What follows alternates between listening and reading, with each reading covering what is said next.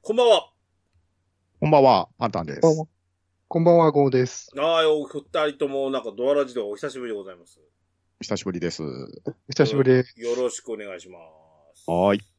はいし。くえーっと、まあ、裏番組じゃないんですけど、先週のドアラジ、ちょっとお休みっていうか、一週分として、あの、イヤサガさんの方にですね、うん。うん任天堂インダイレクト、任天堂ダイレクトを間接的にっていうことで、うんえー先に、えー東京ゲームショウに先駆けて、任天堂の番組の方を特集させていただきました。こちらの方、まあお、あのーい、いつものドアラジレギュラー陣3人で喋っておりますので、こちらもリンク貼っておきますので、お聞きくださいませ。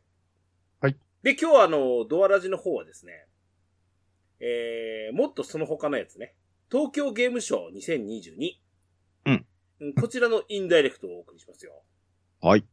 はい。というわけで、まあ、例によって、うちの、あのまあ、レギュラー陣のお二人でもい い、と言っていいんですけど、まあ、相か相も変わらず、ゲーム大好きおじさん3人でいきますよ。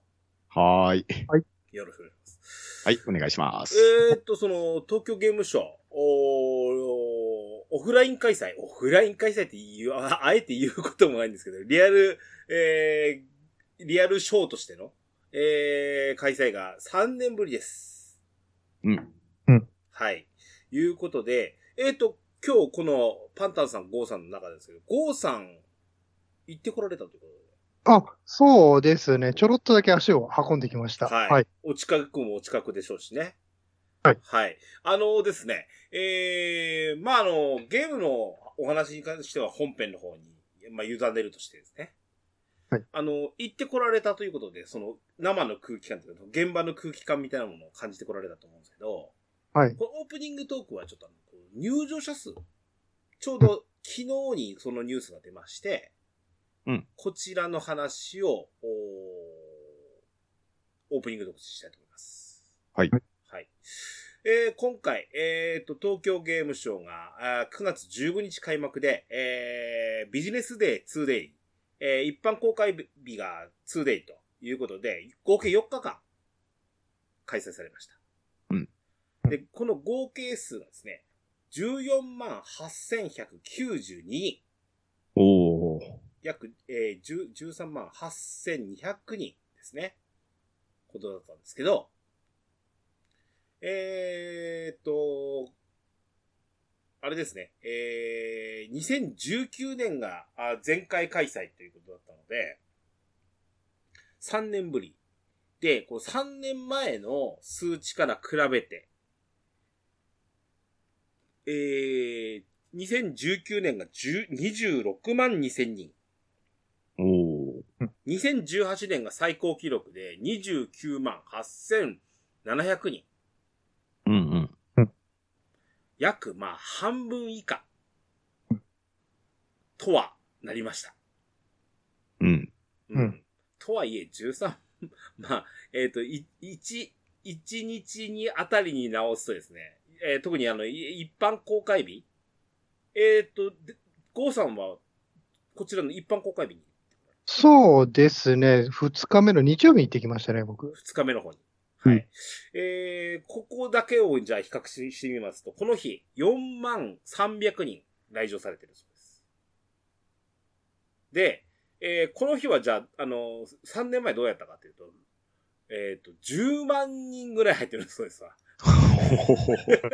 6万人減、6万2千人減だそうですわ。うんうん。 ということで、あの、混み具合もまあ、でも、まあ、うん万人っていうともう相当に、そう 相当の人の数なので、はい。まあ、そんな、だからどやねんっていうレベルの人混みだと思いますけど、どうでしたその人混みの数っていうか、例、あの、かつての知ってる郷さんからしたら。あの、やっぱり、そうですね。やっぱり人は多いんですけど、あのね、やっぱ例年に比べると、うん。空いてるなっていう印象は正直ありましたね。おおーで、あの、今回、あの、チケットがね、実はね、高くなってるんですよ、すごい。えー。ほうほうほうほう前回開催が1000、前売り券1500円だったんですけど、今回2300円とかだったかな。うええーん結構値上がりしてるんですよね、今回。なるほどね。うん。で、まあ、その日、その時期ちょうど関東も台風直撃っていうのもあってですね、うん。まあ、まあ結構ね、あの、足が鈍る原因は多かったかなと思ってますけあどあ、ね要因的なものとしてはね。うんううもちろんね、これはココロナでうん、人混みに行かないみたいうんうな、んふうん風潮っていうのも、まだ多少やっぱあるわけですから、うんその源っていうのはあったものの、まあ、ちなみに、これ開催側からするとですね、おおむね予想来場者数が15万と想定されているうとん。いうことで、13万8000人とは想定範囲内だという IGL ジャパンの記事。うんおうん。いや、あのーうん。まあ、本当に、この手の、えっ、と、開催っていうのが、まあ、こういったあの、なんだ、お大型ホールでやられるイベントっていうのがあるわけですけど、まあ、コミケですとかね、うんうんワンフェスとかいうのもかなりその来場者数も多いと思うんですけど、もうね、やりましょうって感じだと思うんですよ。本当に。もう、なんかい、もう、そこに留まってることなんて必要ないなと思ってはいるぐらいでして、もうこういうもうやって人、あ、東京ゲームショウやったのねと。来年もやるよねってなるし、だから東京ゲームショウやったから、まあ東京モーターショーですとか、コミケやろうかっていうことにも繋がってくるでしょうし、うん。もうどんどんどんどんこういうイベントの開催っていうのをちょっとやっぱ、あーができるような世になってき、戻ってきたのかなっていうところに関しては、とても、あの、開催して、そして、あの、閉幕したことを考えるとですね、うんまあ、嬉しい限りかなと。うん。うんうんここに書いてますよ。2023年は9月21日から24日に開催予定、書いてますね。うん。いうことでした。はい。ので、あの、今年ちょっと諸事情にあるより、今年行くの断念したんですよね。あ、来る予定だっは、計画はあったんであっすね。たんですよ。あったんですけど、うーんと、それ以上にちょっと、か、家庭的な事情があったという か、し7月にどうしても関東に、え、え、あの、遠征というか、行かなければならない用事ができてしまいまして。はいはういん。まあそこにちょっと多少お金使ったので そう、あのーそういった意味では、ちょ、ちょっと、で、これから、あの、11月と12月あたりにも、ちょっと、どうしてももう、あのー家族の問題として、で、あるものがありますので、まあ、そうなると今年のゲームショーは断念するかなっていう形で、まあ来年以降もいけるよねっていうことも含めて、まあ、今年は見送った形です。来年もっと、あの、活性化してる東京ゲームショウにですね、行ってみたいもんだなと思っておりますよ。うんはいうんはい。そんなあー TGS の話、えー本編でゆっくり語りましょう。それでは参りましょう。オープニング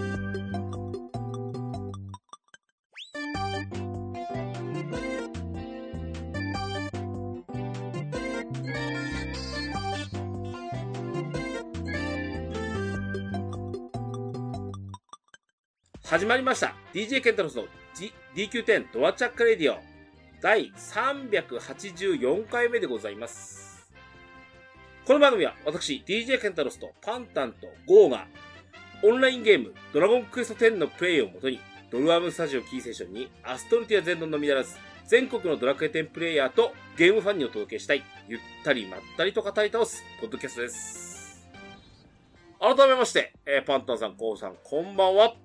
はい、こんばんは。わーよろしくお願いします。い。はい、お願いします。えよー、ろしそ、うん、そんなこんなで、TGS ですよ。はい。はい。うんえー、今日じゃあ本編の方、もういいや、もうサクッと始めましょうか。はい。 はいはいじゃあお二人よろしくお願いします。はい、お願いします。あす DJ ケンタロスのドアラジ。はい、本編でございます。サクサクいきますね。はい。えーっと、まあ、先ほどのあの、ゴーさんの、えー TGS の、まあ、会場で見てきたものなんかもありま、あるでしょうし、はいその辺のリアルレポートも含めながらちょっと話していきたいと思います。はい。はい。えーっとですね、ちょっとね、めぼしい、こう、まとめサイト的なものないんで、か、かいつまんでかな。あ、じゃ先聞きましょう。今回って目玉ってなんだ、なんですかこれ。多分何だったんでしょうね。 本当ね、今年の目玉って。あの、私有大的なものがあったものってあるじゃないですか。あ、でもあれですかね。PSVR2 と、あれか。あれだ、あれだ。大事なの忘れる。Steam Deck と PSVR2 か。ああ、はうんいはいはい。うん、うん、うん、うんうん。 PSVR2 って何あの、えっ、と、私有大とかあったんですか実機あったんですよ。ただもう、へ行っーたらもう、並べない状態だったんで、はあもはうあはあは触れもしなかったんですよ。実機ありましたよ。あえー、で、あ、それ、プレイされてた方はいたというこあ、いましたね。とはい。えー、そうか。えー、PSVR。うん。うーん、ちょっとね、かぶってみたかったですね。どれぐらい軽量化されてるか、その辺は見てみたかったんですけどうんうね。んうんうんうん。なるほどですね。うん。で、体験してきたの、スチームデックは、あの、触ってきましたよ。ほうほうほうほう。うん、うこのん。ハード面からいきましょうか。うん、うん、うん、うん。で、そのね、噂のそのスティームデック。はい。えっ、と、いわゆるススチーム、PC でやるゲームですよね。の、そうですね。えっ、と、携帯型機。 そうですね。はい、一応。はい。あのーなんですけど、私たちがイメージしてんのってスイッチなんですけど、はい。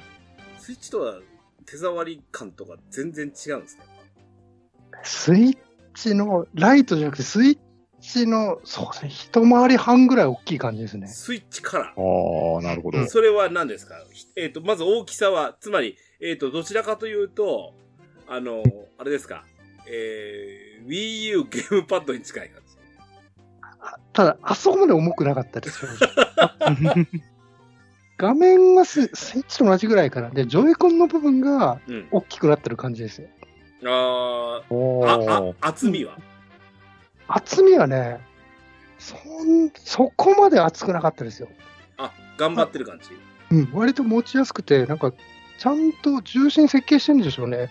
あんまり重さは感じなかったですね。えー、正直、これ使えねえだろうがぐらいの重さ感を感じ、思ってたんですけど、見た目的にね。うんうんもう割とも持てるなっていう印象を受けましたね。うん。えー、うん。まあまあ、ゲームはまあまあ、それなりに快適に動きましたね。僕が遊んだのが、うんスパイダーマンと、うんうんうんス。パイダーマンってあの、プレイステーションで出てるスパイダーマそうン。そうそうそうそうそう。であはれい最近スチーム出たんで、はい。ですね。それが遊べたんですけど、えまあ、ー、ストレスなく遊べましたね。うーん。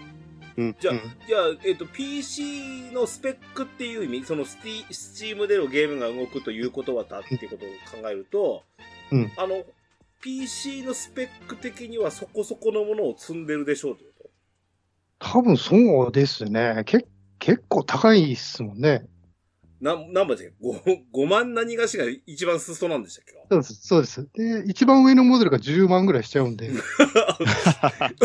むせたよ、今、俺。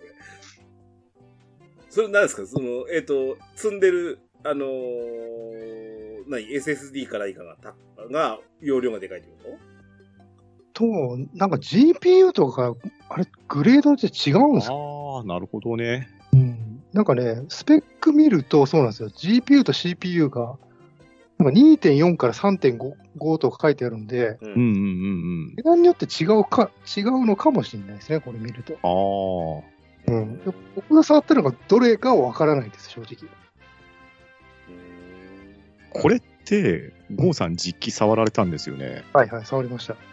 正直、ボタンの位置めっちゃ上って思ってたんですけど、持ちやすかったですかあのね、そんなに違和感なかったですよ。あ俺、あ、い初けるんめだ。て今見たけど、そうですね。うん。なんか、いあの、十左の十字キーなんて、ううん。指が外に脱落しそうな位置にありますよね。でしょうんこれ、モンハン持ちもできないですよね。あ、そうか、もう、そうか、どうなんでしょうね。もうこれ、下のし四角いのはね、パッドこれがね、タッチパッド一応的なタッチパッドになってるみたいですけどね。でこれがね、あの、わかりにくいんですけど、L1、L1、L2 ボタンはあるん、R1、R2 あるんですけども、うん。これ人差し指な中指でやるじゃないですか。薬指でう触れる部分にボタンが2個ずつあるんですよ。これ、背面。ああ、あの、拡張ボタンみたいな感じな。はそうそうそあう。はあはあはあそうそうそうんそう。ああ、握り込みのとこね。そうそうそうそう。はいはいはいはいはい。あれがどう使うか、なんか、P、最近ね、PC のゲームパッドではあるんですけども、ありますし、プレステ4とかも高いコントローラーにはついてますよね。うん、うん、うん、ううんん、うん。最近のあれですよ、あの、スイッチ用のやつなんかも、いわゆるう、ん。握り込み、例えば、なんだろうな、えっ、と、モンハンとかも便利ですよ、ああいうのが。そうですね。アタッチメントボタンに割り振りしたら便利ですよね。ね、はいはいはいはいはい。押しっぱなしにして、なんか押しっぱなしにして選ぶみたいなやつをこう握り込めばギュッてこういける感じ。うん、うん、ううんんううんん。うんあと、これ気になるのは、うん温度って大丈夫なのかなってのが気になったんですけど、あの、結構暑かったです。やっぱそうですよ ね。それはね、が画面が結構あ熱くなってましたね。あー、結構インチでかいですもんね、これ。お大きいですね、結構。うん。な、どれぐらいあるんだ、これ。スペック見ると、7インチか。うん、うん。うん、うん。こう、なるほどね。しかし、まあ、うん、あの、東京ゲームショウでワンブース、かワンブースどころかかなりでかいですね、これ。うんうんうん。これでもね、スチームテックは結構力入れてますね。入れてましたよ、ブース。うん多分ね、ことんつもの300台ぐらい用意してたと思いますあよ、これ。えー私有できるものをそうそうそうそうそう。これ何ですかえっ、と、ゴーさんは何これ何あの、整理券的なものをもらってプレイしたいや、あのね、普通に並んで入るんですけども、あのね、カフェスペースみたいのがあって、150人ぐらい入れるスペースがあって、うんそこで15分ぐらいみんなで好きなとこで遊んでくださいっていう、えー、すごい、すごい。い。されるんですよ。かで、そ15分れ経はつと力回入っ収て、んな。そうそう、回収されて、うん。次の組が入ってくるみたいな形で、へえーーだから、ね、30分ぐらいの待ち時間で触れたんですよね。それぐらいなら並ぶわ。うんうんうん、そうでしょう。うん。 5時間とか言われたら勘弁してほしいで。しょね、その30分だとちょっとね、触って帰るかってなるじゃないですか。ううんん。うん。でもね、正直なぶっちゃけで言ってね、やっぱ高いかなと思いますよ。うーん、まあそうですね。いいスペックのやつだったら、まあまあなパソコン買えちゃいますもんね。そうそうそうそいや、ここ5万だってね、今。う。うん。 5万だと、えっ、と、例えばじゃあ、えっ、と、まあ、スイッチを持つとさらにしたでしょプレイステーションうんうん5とか、うん Xbox のシリーズ X とかなんでしょ、うん値段的には。うん。そうなると、そっちの方がスペック高いわなってなってしまいますよね。でも正直、ここでそんなハイスペックのゲームやりますかねっていうのがあって、ああ、そうですよね。スチームでできるゲームに軽さを求めてるのか、重さを求めてるのかっていうと、まあ、プレイヤー次第でしょうけど、ただこれ、携帯して、どこでやるんですかっていうのはなんとなく思いますね。そうですよね。なんかそう考えると、ライトのゲームをやると思うんですけども、そうなると、スイッチライトで結構ね、主要のゲーム移植されてたりするじゃないですか。そうですね。インディーゲームとかだったら、タイトル被りますよね。うんそうそう。だから正直そっちでいいんじゃないのかなと思っちゃいましたけどね、僕はね。うんこれは別に何ですかあの、そこまで多分、あの、なんでしょう。UI とか見ることができなかったと思うんですけど、うんうんうん。あの、いわゆる Windows の画面ではなくて、いきなり何、ショップに繋がってるみたいな。あ、そうですね。スチームのね、ビッグピクチャー、は。びっくありしたあれですよ。あうのん十十字キーで操作して、そうそうそう。あの、購入とかができる。いわゆる、えっと、スイッチとか PS で言うと PS うんの、あの、ショップですよね。そうですスね。トはアいの。方ですよね。はいはい。あんな感じで選んで、そこでダウンロードを選択して、うん。えー、そうするとなんかアイコンになるみたいな。のかな、きっと。そうです。まあ本当にスイッチライトが一番イメージ近いですよ。ううんんうん。そうでもこれは当然ですけど Wi-Fi 接続ですよね。だったはずですね。うんうん。セルラーモデルがあるとかそんなんじゃないですよね。多分、多分ね。う。うんん。なんかね、当日も Wi-Fi モデルと、なんか Wi-Fi じゃないモデルの体験会があって、Wi-Fi モデルの方が2時間待ちだったんで、あやめあ。たんですけど、何が違うかわからないんですよ。体験してないんで。か。 その場で体験するのは変わらないと思うんですけどね。ですよ うね。ん で。も、これ2時間待ってまでやるってことは、あ、そっか。その中で対戦プレイができるのかなもしかして Wi-Fi モード。 Wi-Fi で接続できてたら、例えば、ゴーさんが会場で Steam Deck つく使って、オンラインのプレイして、で、僕が自宅で同じゲームを接続できるのかとかいう、そんな実験ができたらって感じですかね。ああ、そう、そういうことやってたのかな並んだ人って。もしかしたら。自分のアカウントでログインしてたとかなんかやってたかもしれうないです。ん。うんうんうん。そっかそっか。うん。まあさすがに 2, 時2時間は待てなかったんで。うん、まあでもね、あの、どうでしょうね。しあの、他のもうほら、ハードが出揃ってるじゃないですか。うん。うんプレイスうテーションと Xbox とスイッチ。うんで、ここに来て、まあ、これはいある種 PC なんでしょうけど、うん PC ゲーム、PC ゲーマーっていう人がやっぱりもう一定数いるからこその需要っていうのもあって、うん。まあ、おもろいもののネタにはなってきたかんうあうんのん。うん。ら。うんと、当たりみたいなことにならないと思いますからね。ああ、そうそうそう。リンクスとかありましたね。当たりリ昔ンクスね。そう、僕もそれと似たような空気はちょっと感じましたけどね。これ、あの、一発でポシャらないで、あの、アイうん iPad とかみたいに、iPhone、iPad みたいに、やっうぱん、バージョン2、バージョン3あたり、バージョン3で完成形だとか言われるじゃないですか、アップル機って。うんううんん。。それに近いような売り方になってきて、いや、もうか、軽量化されました。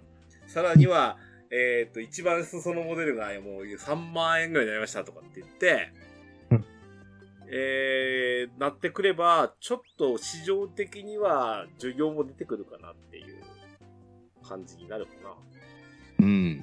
うん。で実にそのプレイステーションでないとできないゲームっていうものの考え方っていうのがなくなってきているわけじゃないですか。うんですね。徐々にうんあの、逆にあの、さっきのスパイダーマンもそうですよね、実際ね。うんそうですねんな風に、あの、プレステでないとできないっていうゲームがもう結構できて、あの、普通に Steam で出てきて、イコール Xbox でも出るよとかうね。ん。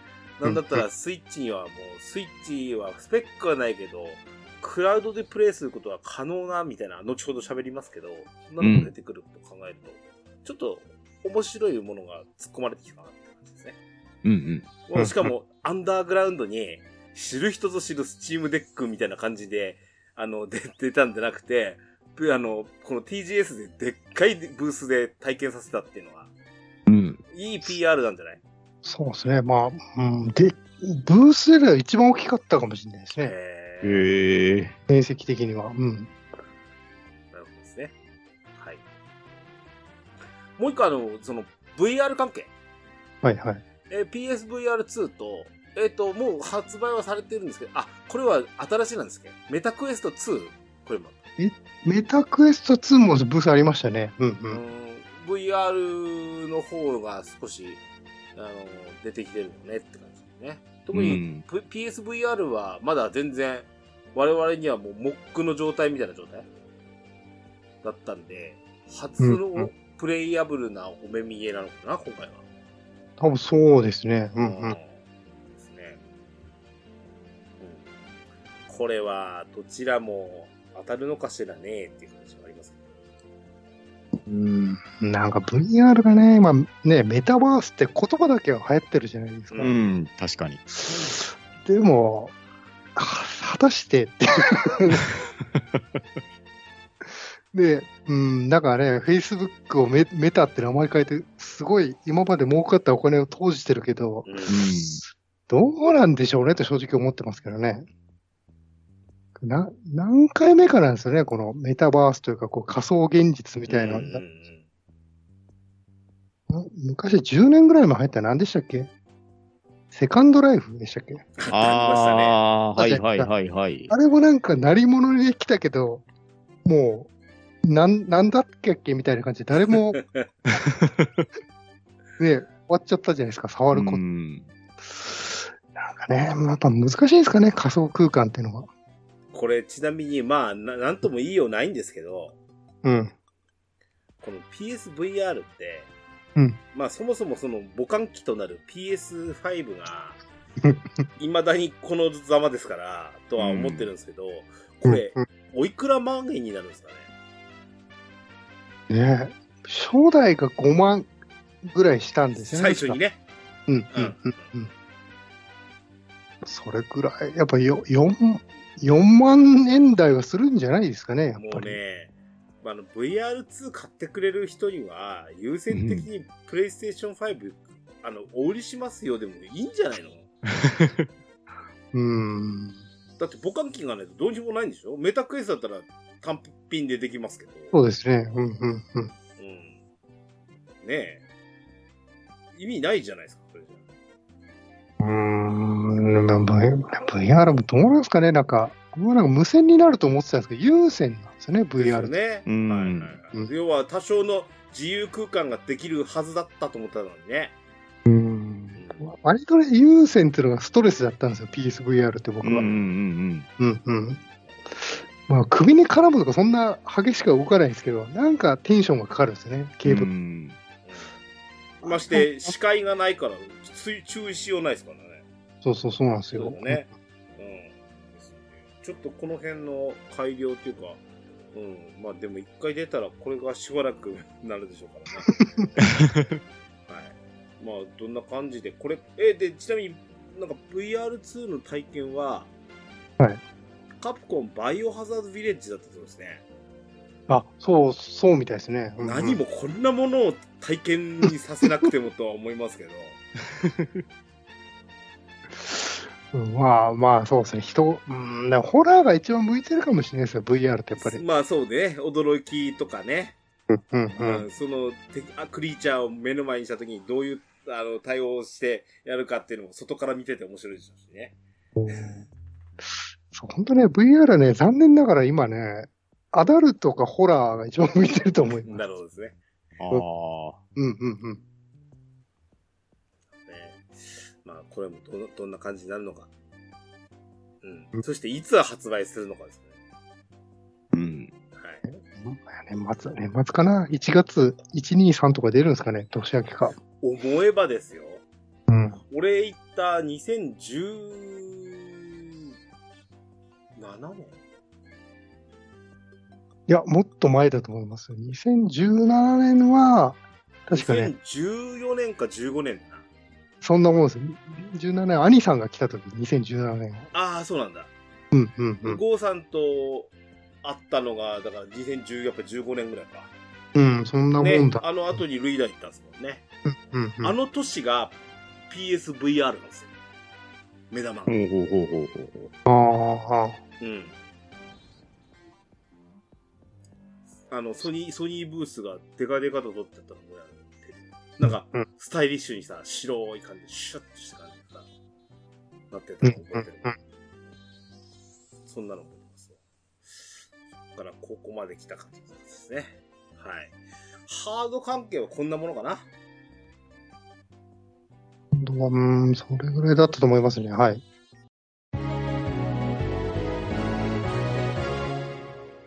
えじゃあね、次、まあ、ソフトメーカーの方の話しましょうか。はいはい。えー、っとね、まあやっぱりなんせソニーと任天堂は直接出店をしないという形だったんで、うん。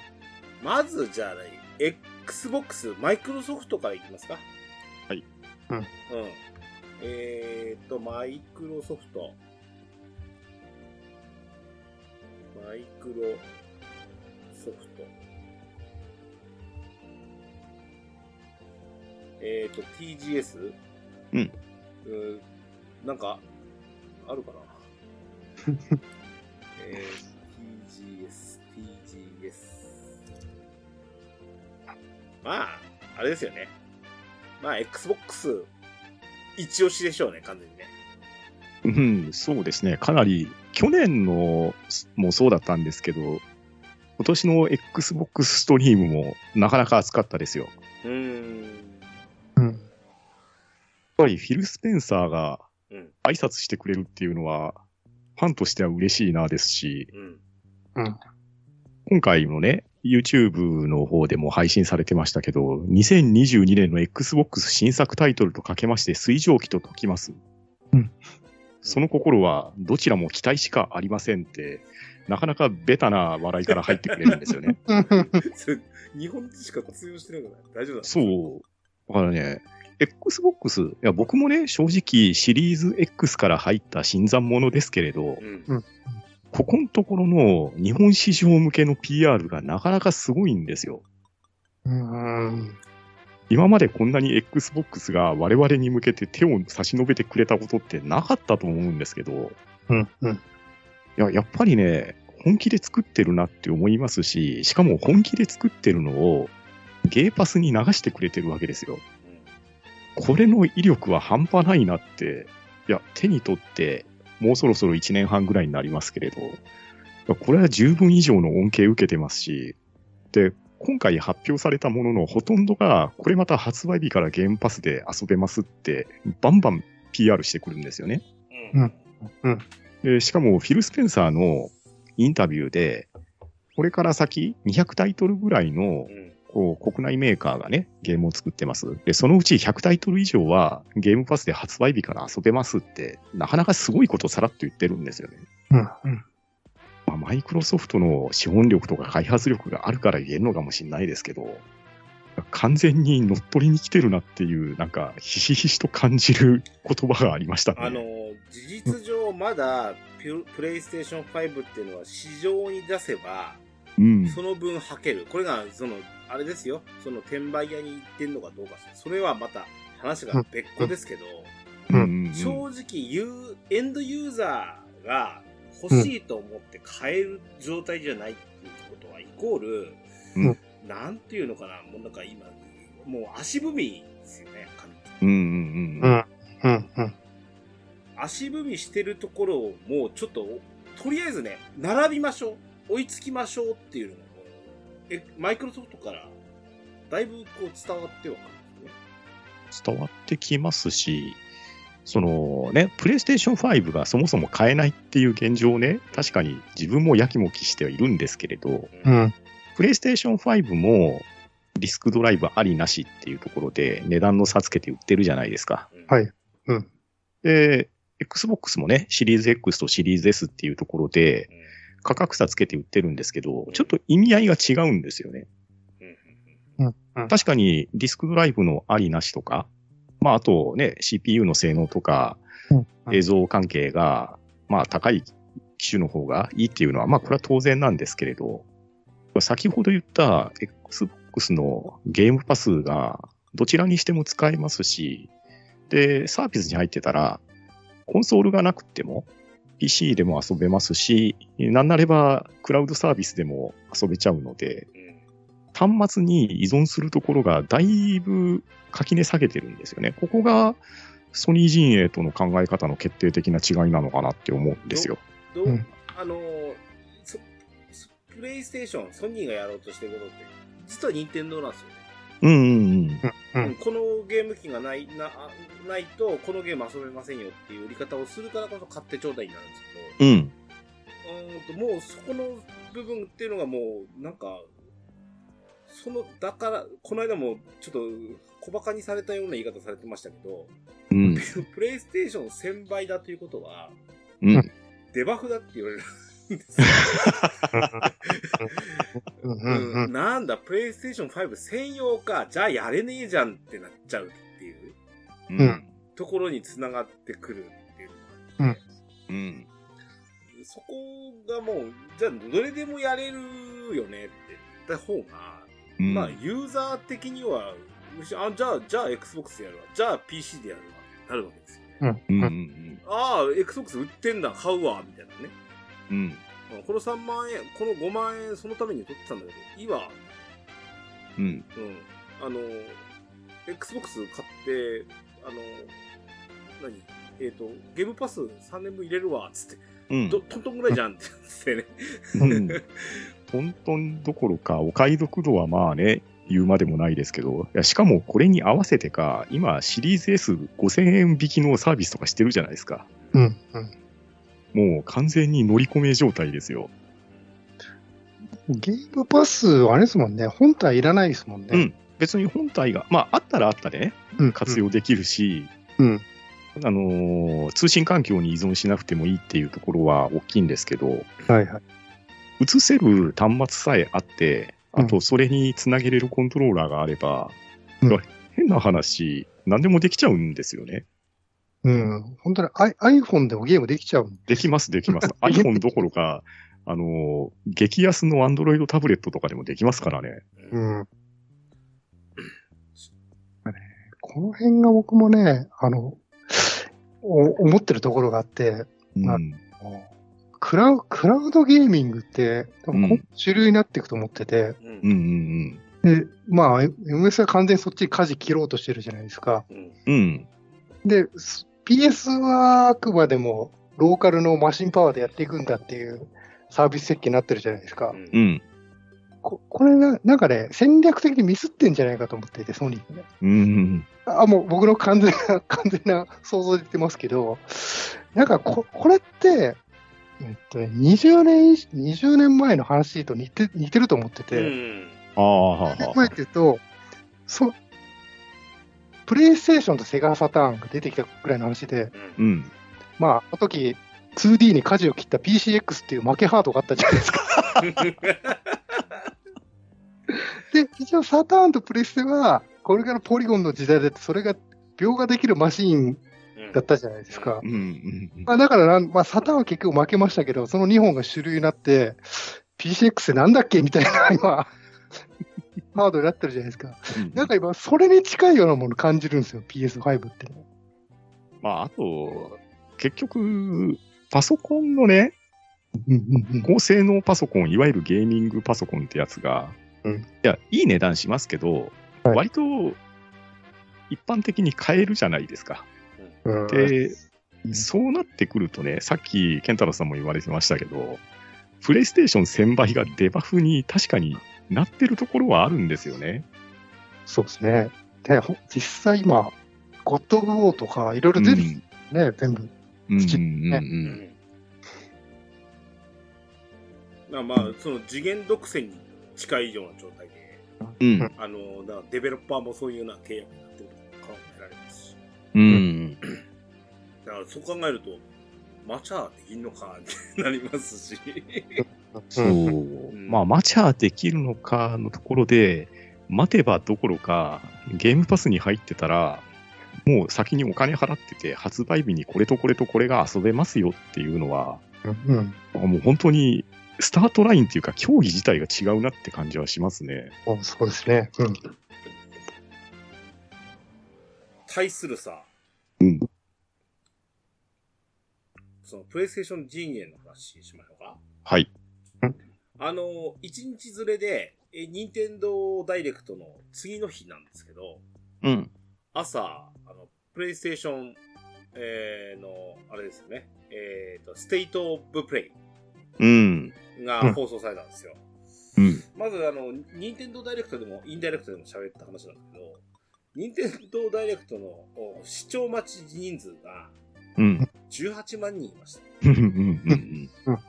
対するプレイステーションは、朝7時から、まあ、あの、任天堂が夜10 23時って、まあ、大体、うちにいてね、ちょっとうんゲームした、あ、今日夜、あれやるから、ここまでゲームやめよっか、みたいな俺もうんまずにそうでしたよ。うん。で、見たんですけど、あのープレイステーションはね、出勤の時間帯なんですよ、7時。で、このアドバンテージはあるにつれですよ。うん。 1万5千人しか見てないんですよ。うん。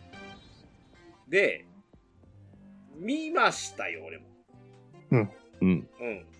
あの、出勤途中まで多少見ながらやうん。などと、あと、ちょっとそこで見切れちゃったところのち残りで見たりしたんですけど、うん。あのーこれはっていうのは、ちょっと感じられなかった。ああ。うーん。くピンちょっと大変失礼な話ですけど、ええ。朝、ちむどんどんって、そこあであや。ってるじゃはないいではすかい。見てますよ、はい一応。はい。で、あの、なんかすごくこう、評判もあんまり芳しくないという、まあ、いろいろ叩かれてますツね。ッコミどころの多い朝ドラだっていう感じなんですけど、えこれの、あの、ナレーションをジョン・カビラさんがやってるんですよえ。。ああ、やられてますね。で PS の、その、あの、この放送の、あの、しあの、ナレーションもジョン・カビラさんがやってるんですね。うん。そのせいか、すごいなんか、 同じ感空気を醸し出させて、もういや、ジョンカビラさんに大変申し訳ないですけど、面識もないんですけど、うん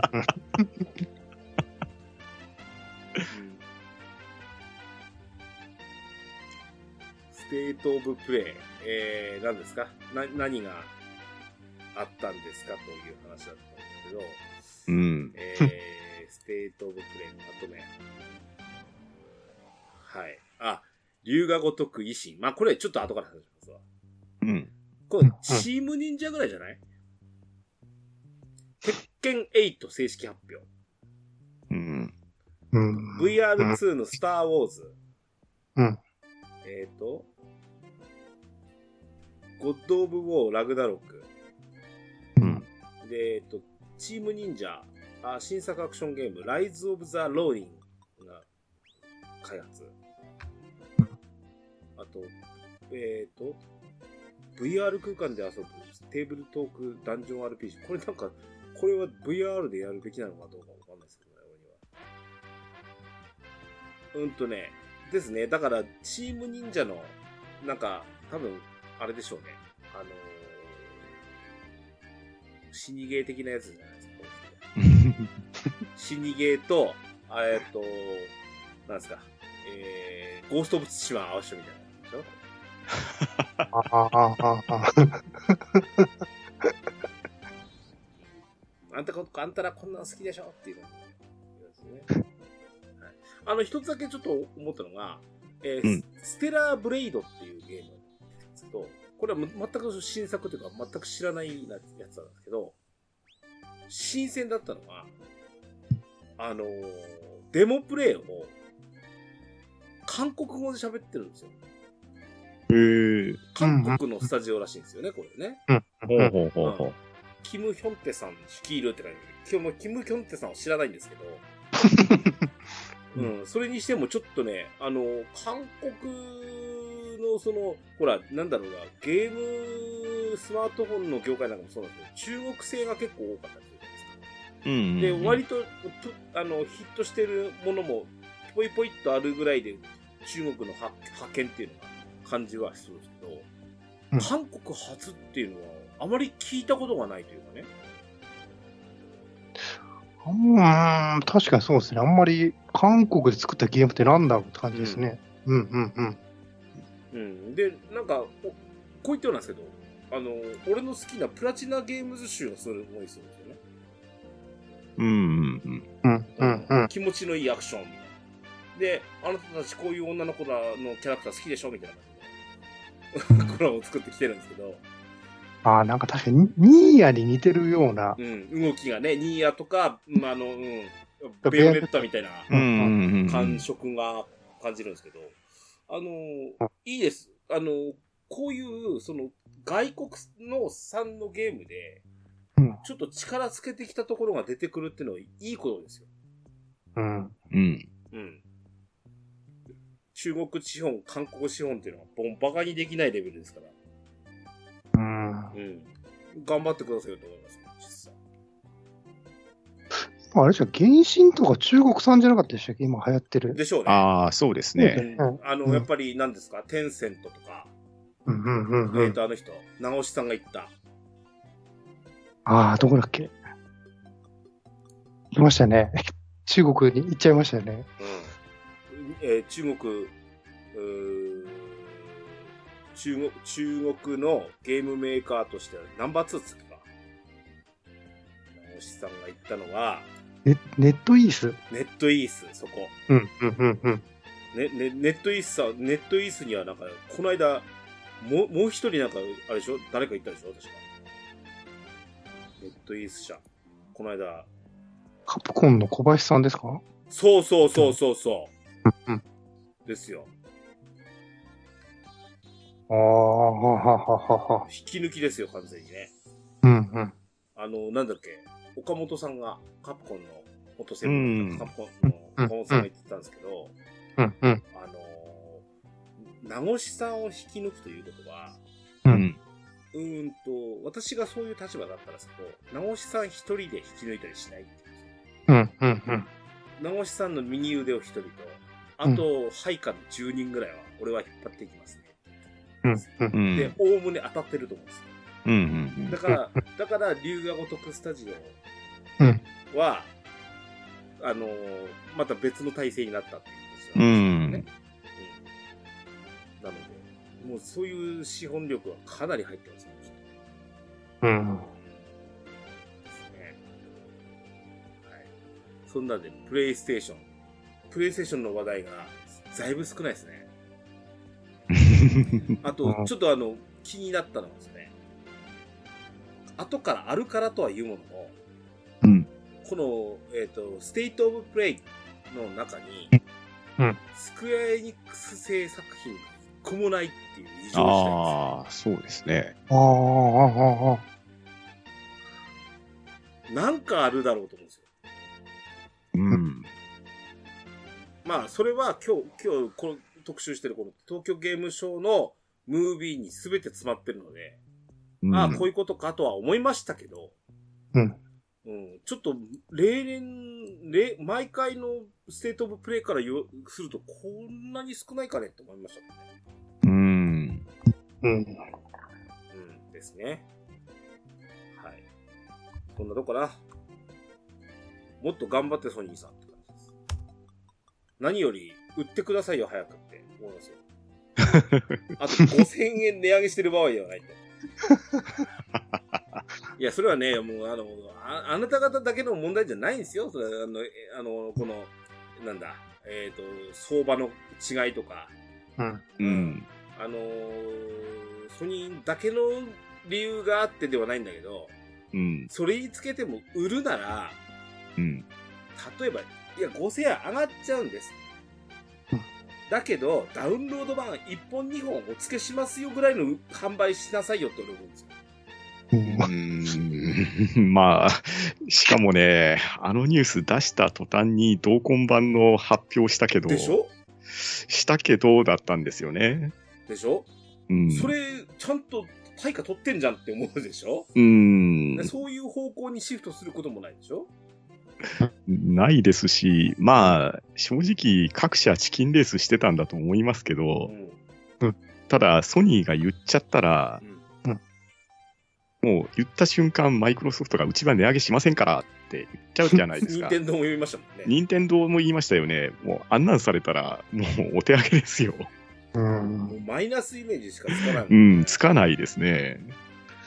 あ、でも、ちょどう、どうなんですかね。プレステ5って僕もう正直もう、ちょっといいかなと思い始めてるんですけど僕も。はもう Xbox にかじ切った時点で、うん店頭にあったら買えるぐらいまでは、うん、あの参戦しないって思いましたし、大体正直さっき言ったように、うんゲーミング PC あったら、プレステ5いらないっすよ。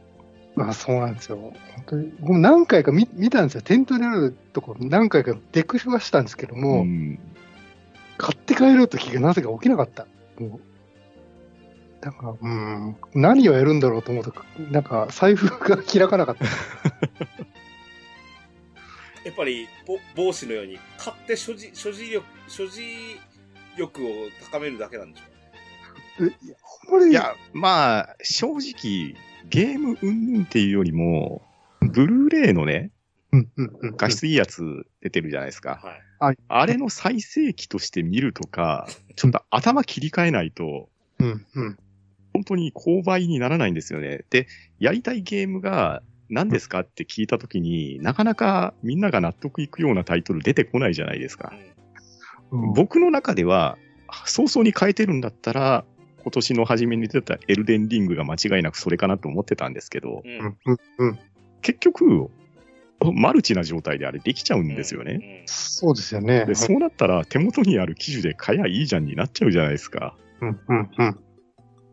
で、店頭に並ばないってなったら、どんどん買うチャンスが逃れて逃れていって、で、結局、ここまで待って買えないんだったらなくてもいいやになっちゃってるんですよこね。れね、1年内に、いや、もちろんさ、やっぱりこれまたソニーのせいじゃなくて、うん。半導体がさ、うんうん手うんに入らないとか、うん、コロナがあって、やっぱりそういう工場がうまく回らないとか、いろんな理由あったと思うんですけど、うん。はいそれ本当に不運なのかもしれないですけどね。うん。うん。とはいえなやっぱ1年内ぐらいで普通に正常化しないと、だってスイッチの、うん。スイッチの、もともと従来機だって、コロナ禍になってつ、すごい需要があったじゃないですか。うん。なんなら2代目買いましょう、兄弟分買いましょうとか、うんうん、あの奥さんの分買いましょうみたいになったじうゃんないです、うかん。、うん、ううん。で、加えて、そこにきくあの、あの、有機 EL モデルだ出したら、それはそれでそこそこに品切れになったけど、うん。解消したでしょううんん。解消しましたし、うんちゃんと自社のところで買いやすい状況を作ってるじゃないですかそう。そうそうそう。うんそ。れはガンプラも一緒で、うん。はいもうはい転売屋に渡すもんかっつってもう、んすごい力入れたでしょうん。プラモデルと電化製品は違うと思ううよ。んうんでも、あの、流通をコントロールするっていうのは、お前らの仕事やからなって思う。うん。うん。うん本当に受注生産でいいのだな。う。うんん。買いたい人が買える状態にしないと意味ないよ。うんだからもうその、なんだ、量販店とか、まあ、その、ツタヤとかゲオみたいな、そういった、あの、大衆店で買えるっていうのはもちろん理想ですけど、ううん。んそれがゆえになんか抽選だとかって、また買えなかったっていう残念な思いするんだったらね、うん。ちょっと数ヶ月待つけど必ず当たって買えますよ。いいっすよね。うんまあ、現状それをやってこなかったから、このありさまになってるんで、なんとでもやりようはあると思うんだけどね。うんプレイステーションのそう、あの、うんなんだ、えっ、と、えっ、と何プラスの会員で何年経過してることとかさ、なんとでもなるじゃんねと思うんだけど、ねなると思いまうす。ん、なりますおし、客さんのこんだけねね、現実、近所で買ってる人、本当に数えるぐらいしかいないわけなんですよね。で、え言いながらも、ちゃんと出荷何台してて、で、かなりの数売れてますよみたいな報道を出しちゃうじゃないですうんか。うんうん、うん。ほんまかいなって思うわけですよ。本当に出すんだろうなって思うよね。えスクエーニの社長が言ったけど、うんごめんなさい、ソニーの社長が言ったけどさ、決算の時に嘘つくなよ、お前 って。お前の発言は株主にいろいろ左右するんだぞって言ってよ。いや、これあのね、粉飾決済とかで、あの、銀行に入られるんじゃないですか。うまあん本当に、ちゃんと売って。本当にお願いしますよ。はい。はい、この辺でもう、ソニーの、もう、これ、ソニーひたすらを責めるのでやめ、やめましょう DJ ケンタロスのドアラジ。えー、ソフトウェアラインナップいきますよ。はい。えーとね、まず、スクエニ。さっきのソニーに出てこなかったスクエニ。うん、うん。えーとですね、新作、これちょっと気になるっちゃ気になるんだよね、実はね。フォースポーク。うん。うんうん。これはおプレイステーション5ですよ。うん。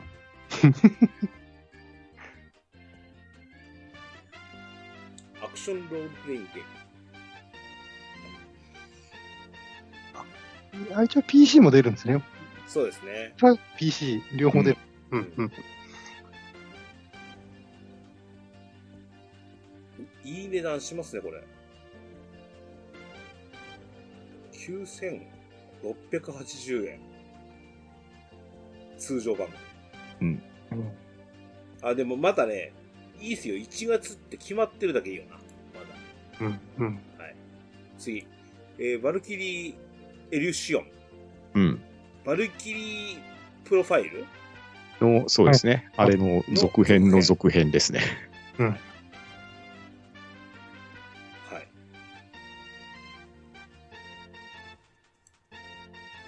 それから、スターオーシャン、うん。ロマンシングサガ、ミンストレルソングのリマスター。これはスイッチ版も出るよね。うん。えーっと、ファイナルファンタジー7、クライシスコア。うん。うん。これが、まあ、大体、あの、出たやつですね。うんはい。うんはい。あとは何え ?FF、あ、もっとあったな。えっ、と、他には、えーニーヤオートマタですね。スイッチ。ああ、スイッチですね。はい。あああと、こぶ、こぶ、あの、なんだろう。小物っていう言い方はおかしいですけど、でかいタイトルでないものも結構出てますね。そうですね。まあ、スイッチの方でね、結構発表されましたもんそうですね。ね。うんトバストラベラー2とか、シアトリズムとかありましたもんドねラ。クエ10オフラインですね。うんうんうん。はいはいはいはいは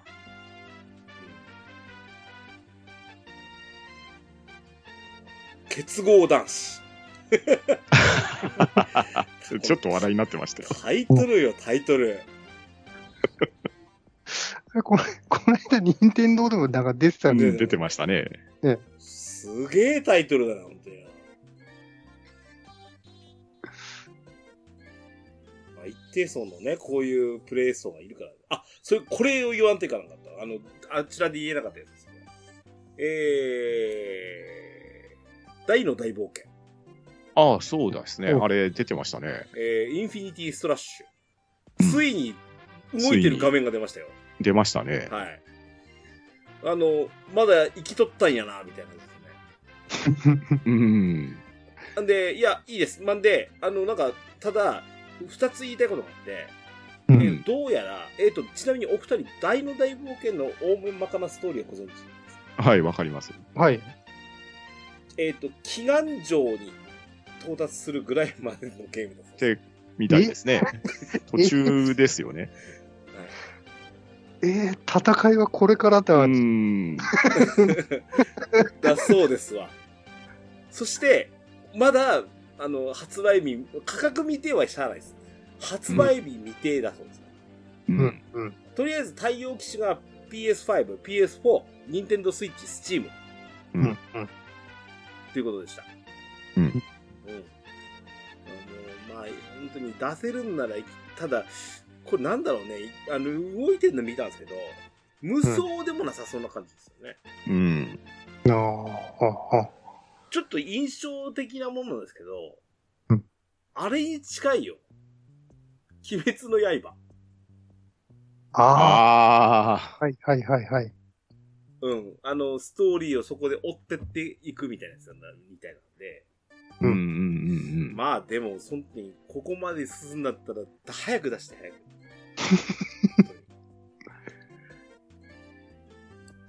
だいぶですね、す初本からめちゃくちゃ時間かかってますよね、これね。うん。ですね。これだって、ドラゴンクエスト35周年の映像に出たやつでしょこれ。ああ、でしたかね。もうだいぶ昔なイメージですね。うんうんうん。そこの目玉とかだったんじゃなかったでしたっけ隠し、隠して出てきたタイトルだったような気が。うん、あの、き噂に聞こえるものとちってはではなかった。あの、まあ、大の大冒険にだが、ほらあの、スマホ版と、うあのんうーん。えっ、と、コンシューマー版といろ、あの、二つ出しますよって言ってた。あと、カードゲームのゲームセンターのやつは、まあいいとしても。うんう。ん。出します、いろんな展開しますよって言ってたやつが一個なんで。うん。そうですね。アニメ化の追い風の時に出せれてたらって感じですよね。ねうんもう、もうだいぶ終盤でしょ、アニメも。うん。うんう。ん。なので、いや、アニメがもう完結に向かうっていうのはとてもありがたいし。うん。前回のね、あのアニメのことから考えると、とてもいいことなんですけどね。うんうん。まあ、確かにね。あとは、ファイナルファンタジーなんかいっぱい出ますよ。まあ、中でも目玉は、セブンリメイクですよね。 うん。うん。来冬予定。この冬なわけはないし。うん。あとは FF16 は画像すら出てこなかったのかな、これ。出ますよ。来年の夏だったんですようん。 FF とドラクエドと。うんうんえっ、と、なんかオフライン、ドラクエ10オフラインは、一応ドア、あの、ドアラジはドラクエ10の番組なんで、喋りますけど、うん。あの、割と滑り出し良さそうですね。あのーうんスプラトゥーン3がぶっちぎりすぎて隠れてますけど、うん。はい2位以下は多機種で発売されてるドラクエ10オフラインで独占されてますうね。ん、で、なおかつ、なんか、ショップでパッケージを買うという人がですね、うんん。だいぶこう、売り切れが出てるっていう話で、うんうんううん。んうんうん。いいことではあると思います。うん。うんうん。若干感じるのはですね、その売れ残った方のスプラトゥーンなんですけど、うん。化け物のように売れてるじゃないですか。はいはうい。んうんちょっとおかしいレベルで売れてますよ。要因があるのではないかなと思うんですけども、うんドラクエ10オフライン、やっぱりドラクエの値段するんですよ。7、8000するんですよね。うん。スプラトゥーン5000円ちょっとになってるんですね、量販店って。そうですね。えらい安いと思っちゃうな、見て。うん。うんえ、5000円しかしないのに。うんうん。プレイバリュー考えたら相当お買い得感はありますね。。 5000円もするんですけど、おお子さんにとっては。うん。ドラクエ107800円ってついてるのに。見て ます。バージョン1だけですもんね。そうまであ、す。だうん、だおい、プリ2モまイで。で、2までバンドルされてると1万何がします。そして、そのバージョン2はまだ遊べないっていうね。そうですよね。ああ、そうですよね。そうはい。そんな感じです。机に。こんな感じ。うん。はいはい。次は何がいいかな光栄テクモが、ちょっと俺のあの、た、弾は後に取っておくとして。うん。光栄テクモ。あ、ちなみに、ゴーさんはその、どうでしたこの、いわゆる、えっ、と、パブリッシャーブースの方っていうのは、勢いを感じるメーカーってありましたあのね、正直、うん、なんかあんまり元気なかったんですよね。あなんかそうやってはやって、やってて人はいるんですけどう、んうん。そうですね。なんなんかやっぱり、きそうですね。やっぱり三三5年、最後に行った時に比べてると、やっ勢いがない感じですよね。日本のメーカーがなんとなく。全体あうん、なんかね、韓国のブースとか香港とか、あんまり人が入ってなかったんですけど、なんか勢いは感じましたけどね、そっちの方が。えーへえ。うん。だだからに入賞者数が圧倒的に多い多いんですけど、なんなんかただやってる、まあ、ちょっと言い方も、まあ、表現がまずいかもしれないですけども、ななんかいつも通りのことやってるなって感じがして、あんまり新鮮味がなかったと。ああ、そっか。まあ確かに出展タイトルがおなじみっちゃおなじみな感じはしますもんね。そうなーんなかんとツイかッのター2とかでしょツイッターとかでよく見るものなんうんで、新生感がないでしょそうそうあ隠あ。し玉でドーンっつうのがないって感じですね。いや、でも、ウォーロンはかなり期待はしてますけこどのね。超えてくものね。え今え回、あの、もう、いわゆる信長はまあ相変わらずですわ。うでん。えっ、と、ライザのアトリエ。ライザーのあこたりれももでうシリー3ズでもすんですねからね。。うんうんみんな等身大のライザのフィギュア写真撮ってましたけどね、えーそこが一番なんか熱かったかもしれないです、この公演で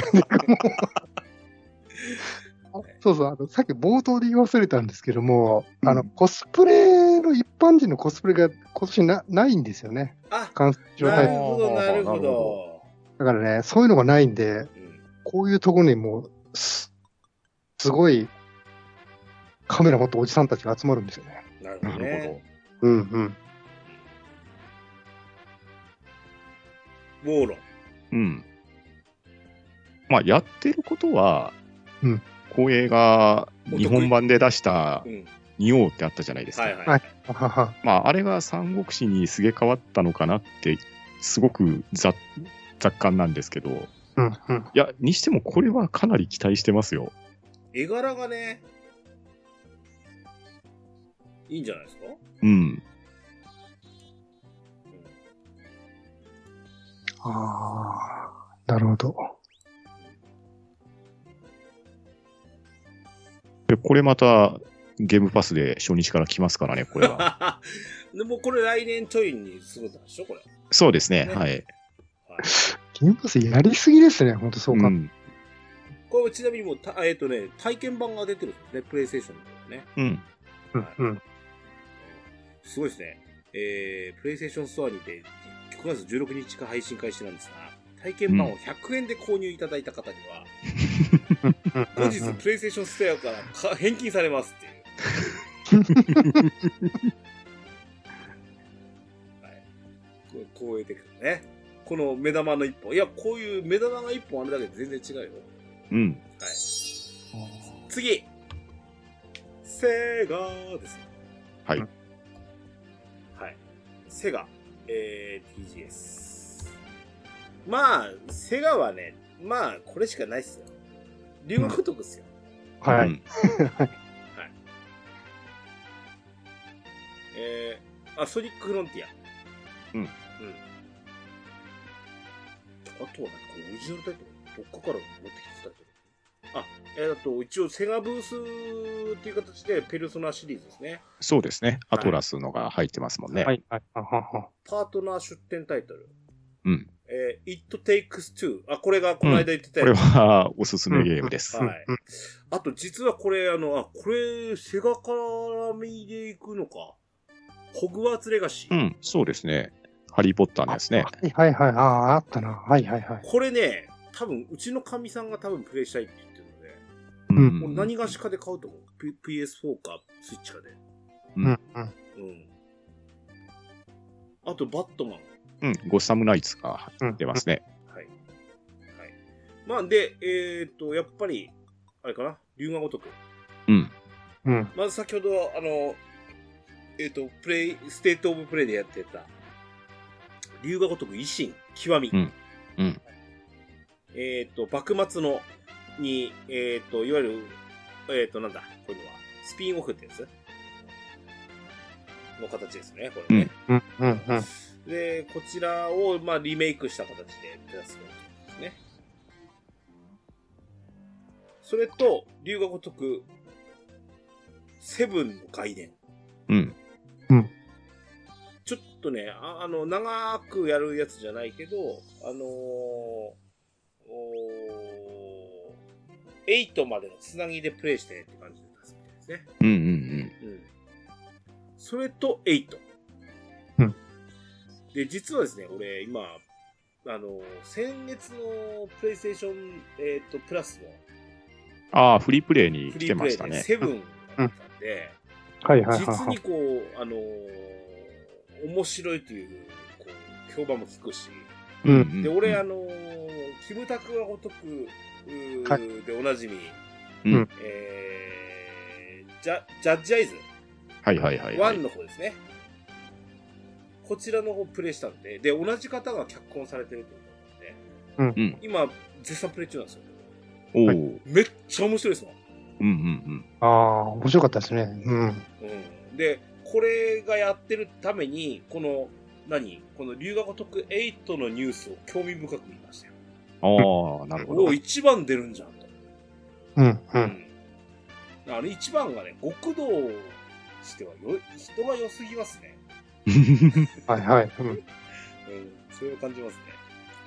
うん。うん、あのこちらはだから追っかけだからやっぱりこのまま RPG スタイルになるんですねうんうん。そうみたいですね。龍河とかが RPG で、ジャッジアイズが、うなんか、アクション、うん枝分かれするみたいですね。まあ、一う応ん。で,、で何えっ、とそのさっき言ったえっ、とセブンの外伝ってやつ、うんはえっ、と桐生さんがうん。えっ、と俺まだストーリー中会ってないんですけど一番に会うまではいえー、の裏で何やってたかみたいな話をやるらしいですこああ、なるほど。っちアクションらしいですねうんうんうんあ、うん。あそうなんですね。ううんん。で、あくまで、こうえーインタビュー見ましたよね。エイトも、一番が主役だっはあはあはあはあていう形だったので、うん、この辺がですね、セガ。うんいや、あのーあれですよ、もっと元気出 して。オリジナルタイトルが少なすぎる。うんでもなんか、ソニックがめちゃめちゃ推してましたね。ソそうニックのですね。ソニックフロンティアは結構プロモーション打ってる気が,、うん気がします気がねしま。すただ、あのー一発のあの、多分動いてる画面見たら、おお、すごいなと思ったんだと思うんですけど、うん。あの、割とソニックっていろんなとこに走り回れんじゃん、お前って俺思ってるんですけど、うん。うん。 オープンワールドって言われたって、そりゃそうでしょって思うしか思わなくて。うん。うだっんて、あの、ヒゲのおっさんがオープンワールドになったんだから、はういん。オープンフィールドの、あの、でやったんだから、お前、ハリネズミも行けよってなんでじゃないですか。うんスマブラ参戦してたから、いいそれぐらい対抗しなさいよって思います。はい。はい。もう本当にセガは、ずっとでもこんな感じでやってほしいですね。うんはい。はい。はい。えー、最後を飾るのは、いや、実はもっともっとあるんでしょうけどね。うんはい。えー、多分こっからが俺長くなると思いますんで、カプコン。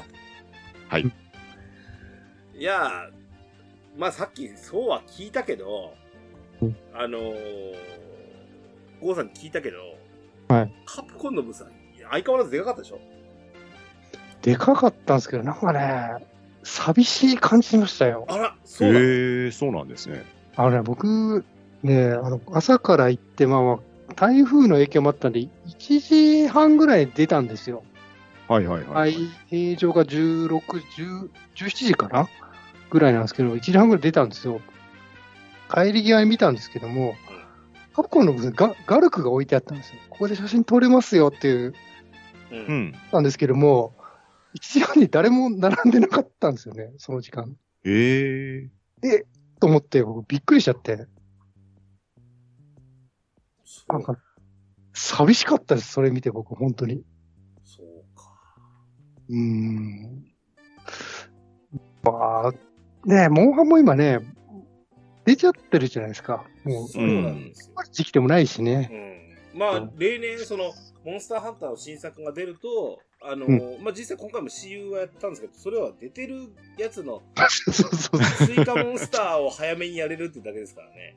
うん、うんそうなんですよ。あと2、3周すれば、これもやれますからねってことでしょうん、うん、うん、そうなんです。あそ、そこまで盛り上がってなかったかなという印象ですあね。あ。うん。ちなみにカプコンの CU できたのは、あと、さっきの PSVR2 でのバイオハザードビレッジ。う、うんんうん。それから、えっ、と、これ完全新作。エグゾプライマー。うん。うん。対戦型、なんだっけ、恐竜をパワードスーツでやっつけるやつですね。ですよね。うん。うん。で、レロックマンエグゼアドバンスドコレクション。はいはいはいはい。はいそそして、ストリートファイター6。あ、あ、あ、うん。あ、あ、そう、ああったな、ストリートファイター6も。なんか、ネットでずっと見てたから、あんまり、やっぱ、新鮮ああで。すよね、やっぱり。あの、今回、実にその、オンラインプログラムを、うん、うん、リアルう。タイムで見たのは、実はあの、カプコンの2つだけだったんですよ。うんんうん、そのオンライン、えっ、と、モンスターハンターが出る、あの、新、えっ、と、新ダウンロードコンテンツがこうなりますよってことになったやつを見てたんで、見たかったんで、えーうん夜11時からのやつを見て、そこで、この胸は大体出ましたからね、うん。うん。今はね。うまあ、モンハンはいいです。こうんちなみにね、モンハンなんですけど、うんサンブレイクめっちゃ面白いですよ、ね。うんうん、ううんん。で、ゴーさんも何えっ、と、PC 版でやってるんですか僕もやっサンサンブレイクになってます。はい。サンブレイクやってますよ。うはいはん。いうん実になんかね、あの、ライズの消化不良感をとてうもん。補ってる感じが、うんうんうんうん楽しくやってます。うんうんうんエンドコンテンツらしいエンドコンテンツだし、こんなんずっとチクチクすんのかいって、もうえね、おみながらもやってますから。うんうんうんうん。それもど徐々に遊びやすく改造されるらしいんで。うん。うん。いいんじゃないでしょうか。うん。はい。えー、で、バイオハザードシリーズなんですけど、はい。おーっと、えーっ、と、まあ、これ、これ、プレイステーションベースで話をされてるんですけどね。うん、うん。あのースイッチに、うん。えーっ、と、セブン、エイト、エイトはつまりビレッジですね。うんううん。んで、あの、RE2、ラ、RE3、うん、うん、 D2 と D3 ですね。うん。こちらをクラウドバージョンで出すよ。うん。っていう、あの、告知がすでにされてます。はいはい。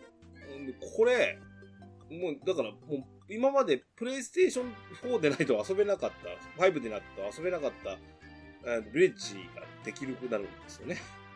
うん。でしょうん。で、えー一番私嬉しかったのは、えっ、と、バイオハザード4、リフォーですね。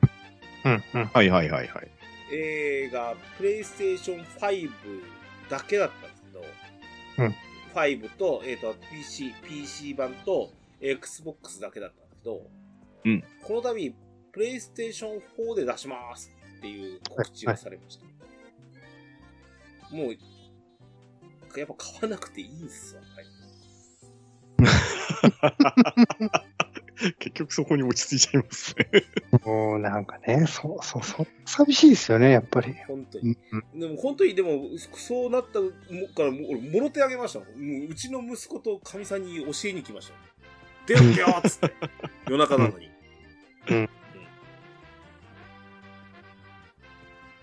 うんリフォーはやりますよ俺フォー最高に面白いと思ってるおー4は僕も最高に好きですね。けどおっぱいのペラペラソースでしょとかね。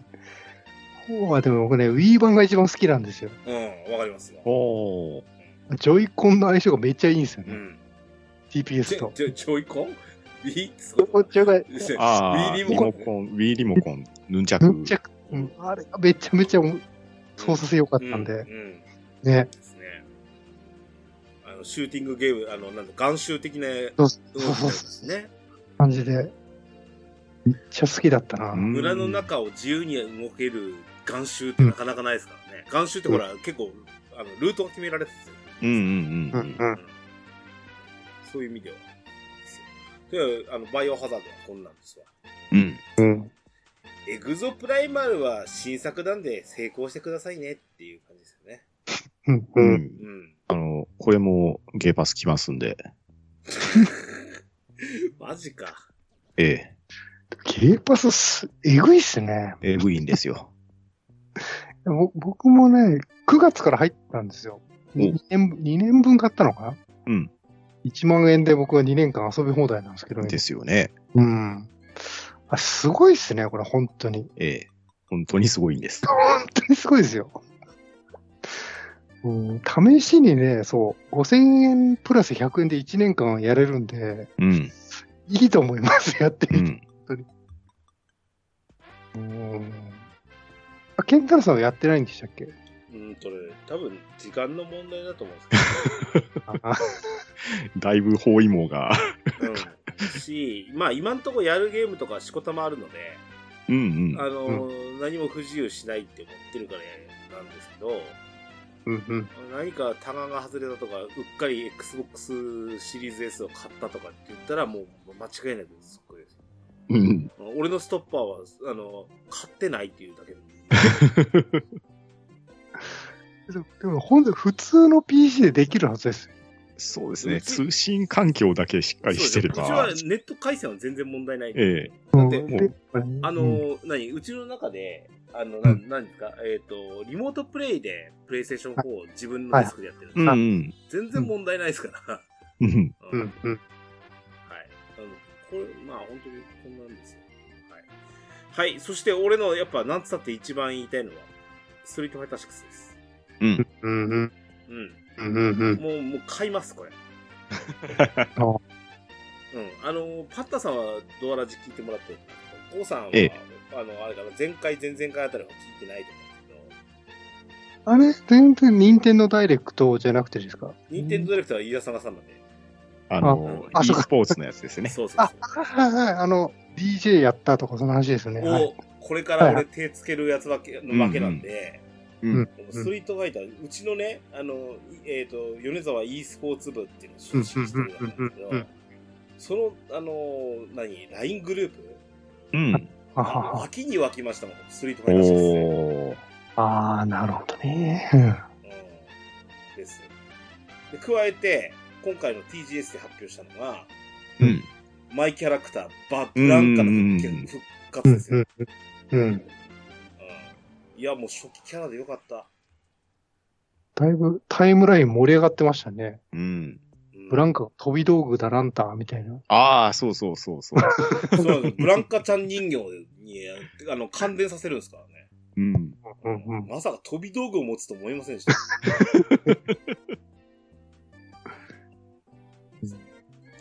まあ、あの、えっ、と、初期キャラ18人っていうことで、うん。ちょっと心配してたザンギエフも復活みたいですね。うん。うんう。ん。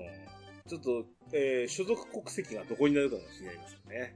ああ。ああ。デリケート うな。 んあの、そうです無国籍あたりで出てきてもいいですよ赤きサイクロンって言ってる時点でね、あんまり関係なさそうですけどね。うんうん。その18キャラクターで、あとなんか、いろいろバトルモードとかもいろいろプラスアルファで言ってましたね。なんか、ん。えっ、と、本当に街の中、しかもマッドシティらしいですうん。マッドシティなんだ。ね。うん、舞台は。ああ。まあね、ストリートファイター4や5で関連人物出てますからね。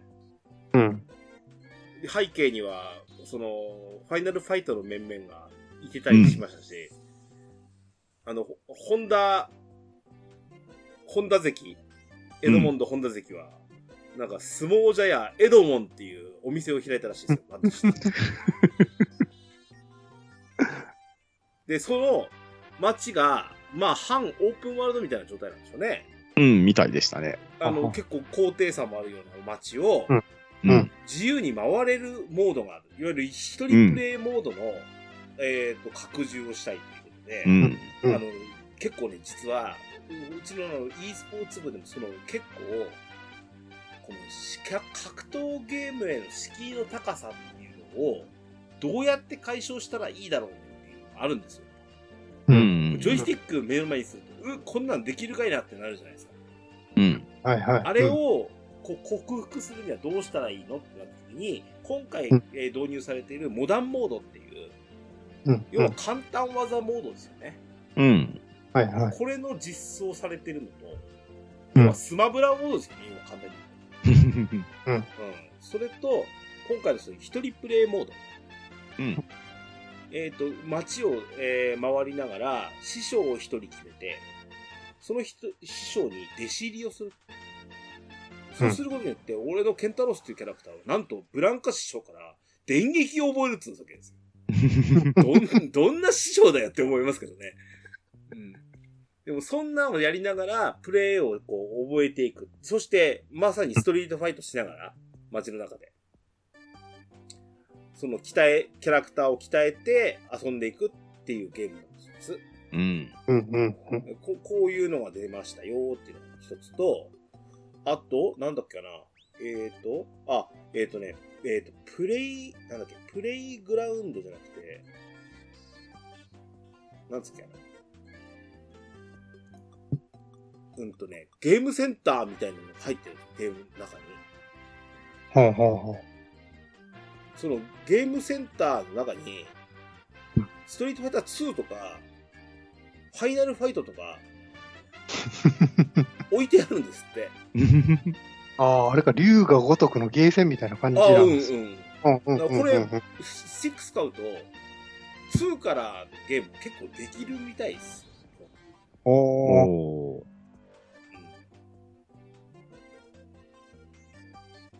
すごいですよ。うん。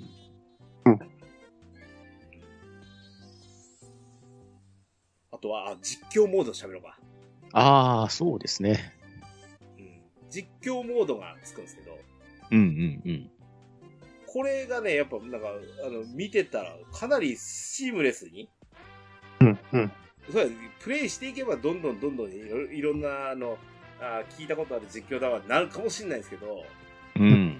でも、えっ、と、まず、日本人の、おーおー実況者として、えーうん e スポーツキャスターでおなじみ、R さんうん。ですね。はいこの方と、えっ、と、ひえーと平岡さんですね。うんうん。が、えっ、と、新規実況で入って、う実ん況と掛け合う解説っていうのもある。 そうそうそう。そして、この解説が、うん。なんとうんデーモン小暮閣下だっていうんですよ。 そう。うんうん嘘ーんってなりましたもんね。まあ、エドモンの本田の解説はうまそうですよ。ああ、そうか、そうですね。どだから相当パターンをね、平岩さんからですね。うん。うーんと、で、もう国連閣下の、えー追加が発表ということうん。で、えー外国人のおー実況者もかなりの人数入ってるし、うん。これおそらくですけど、キャラクターが、ほら、シーズンが変われば、キャラクターが増えた時に、もう一回収録するんでしょ、きっと。でしょうね。すごいな、これ。うんですね。だから、デーモン閣下一人ではないだろうし、この解説っていうのが。他の方もいそうな気がしますし。実況が面白いですね。ですね。俺さうん e スポーツキャスターをやろうって言ってんのに、うんゲームにこんなん入れられたら、語らしじゃないですか。そうですね。多分、あれなんですよ。こうこういうのっておそらく AI がう裏にいて、いろだんだん頭良くなっていくと思うんですよ。うんうんこうういんう。実況。かなりこの平岩さんのモードで、うんえっ、と、そのストリートファイター6スペシャルプログラムを見てたんですけど、うあのん。開発者お二人がこう、試しプレイだっつって、ブランカ対ケンとかやってたんですけど、うん。うん。すごいパターン入ってますよ。おーあーめくりとか言うんですよ。めくられないとか言うんですよ。うん。そうなんですね。あーなんで、あの、本当に、あの、私の勉強のためにもいいのかなと思いますね。ちなみに、あのうん、来月かな。えええーデビュー戦が決まりましたし、おおストリートファイター5実況で。はいはいはいはいはい。はい。そして翌週が今度街のイベントでスマッシュブラザーズの大会になってううんん。うん、連発で。うんもうかなり気合入っていきますよ。ですね。はい。で、最後、おまけのニュース、ストリートファイター6。うん。イメージソングが決まりましそうだ。でね。うん。ねた。なんとですね、愛しさと切なさと心強さと2023、はいうん。篠原涼子 with T 小室ですよ。よ、よ、よもやですよ。うん。黒歴史化してたんじゃないのかと思ってたんですけどね、あれね。いやまあでも、ストリートファイター2、しかもあの、アニメ映画ですかうん。あのー、花賢治が剣の声をしてたでも、うん。やってましたね。清水幸次郎が竜っていうね、うん。うんうんうん。いう時代でしたけども、うんうん。あのー、この時のリバイバルですよ。ううん。ん。で、使ってみたいですね。うん。はい。ということで、新録して、ううん。んあある種もう、おばさんレベルになった篠原涼子、女優篠原涼子さんと、そうですね。今や女優さんですね。そして T 小室さんですよ。うん。 TK で TK。うん。うん30年ぐらい前ですもんね、あの、あのアニメも。そうですね。 94年とか3年ぐらいのうんアニメですうんね、確か。ええですよもう、令和の世の中何が起こっても怖くないですよ。 これちゃんとゲーム中で聞こえ、聞けるんでしょうね。でしょうね。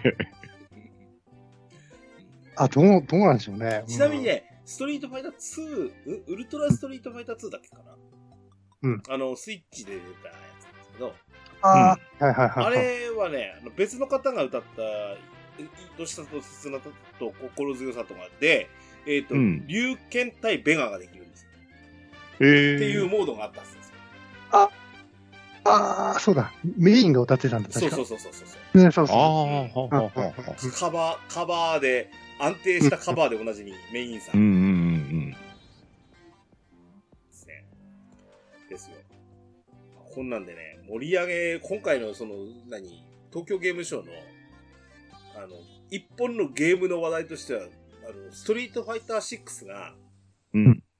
あの話題の一角を担っ、あのを、かなり独占したっていうのは、うん嬉しい限りですね。うん。うんあとね、そのさっきのモンハンがやっぱどうしても看板タイトルなんですけど、カプコンといえば、はいうんあのなんでしょうね。もう出てるゲームじゃないですか。はい。こっから売るしかないん ですわ。そう。うんすごいびっくりするのは、東京ゲームショーセールとかっつって、もうすでに3ブレイクつける人そうですね。まあ、うんそそうそう、セール入ってましたわ。うん。うん。もう売るしかない。で、ちなみにね、あの、ちょっとライズが不満だったのは、ゴーさんってタイムラグがあって PC 版で始めてますよ。うん、そうですね。で、スイッチ版出た時は、パンタンさんは同時で買ってますよね。はい、同時に買いましあた。の後にさ、その、ロールプレイングゲームの、うん。えっ、と、ストーリーズはい2はい。うん。うん、うん、うん。の販売が控えてたじゃないですか、ライズの。でしたね。もうはいあの年は、モンハンでやるんだっつってね、うんあの、ライズと、ラあの、ストーリーズ2をもう並行してプロモーションしてたんですよ。うん、してました。ライズの出た後、ちょいちょいちょいってこう、ダウンロード出した後に、うん。うもうん完全に切り替えたんですね。そうですね。逆転してましたもんね。ストーリーズの方にシフトしてしまったがために、うんちょっとすごいしりすぼみ感のあるダウンロードコンテンツ配信だったんですよ。うん。ああは大はきく PR もせず。それを、今、すごい、こう、力入れて、今、サンブレイクのダウンロードコンテンツを、例えば20分、4 30分っていう時間取ってやるじゃないですか、プロモーシうョンんを。。うん。全然違うもの、うんですね。感触が。うんでこのまま、その11月の第3次、えーダウンロードコンテンツと、その後っていうのも含めると、もう1年引っ張れると思うんですよね。うんうんううんん、うん、うん。で、その頃には多分この、ライズの第3弾が出すのか、完全新作を出すのかぐらいの話になってくるうん。はいうと思うんんで、うん。あのー、なんだろうな、その、モンハンが出したからもう売れ、売るしかなくて、うん来年の新作としてはもうストリートファイター6とエルゾプライマルを売るしかないんですよ。はい。うんはい。うんそこにその話題的にストリートファイター6を、まあ、e スポーツの普及とともにっていうのが一つと、俺の気持ち的に、まあ、e スポーツへ向ける情熱というか、部分があるので、だから、ね、もう、話題はもう、これにし持っていくしかないでしょ。俺はもう当然、プレイステーション4で買いますけど、うん。うん。初めてじゃないだって、俺、プレイステ4ってさ、最初から持ってることないからね。はうんい。うんなえっ、と、えっ、と、ストリートファイター5も、シーズン3か4ぐらいで買ってるんですよ。うんだから、お得版みたいなやつを買ったはずなんですよ。そううん。ですよね。うん。うん、うん。最近またやっぱりその成果やり始めてる部分があって、うんうん。俺のブレイク。クブランカまだまだいけんじゃんってやるんですけどうんなんで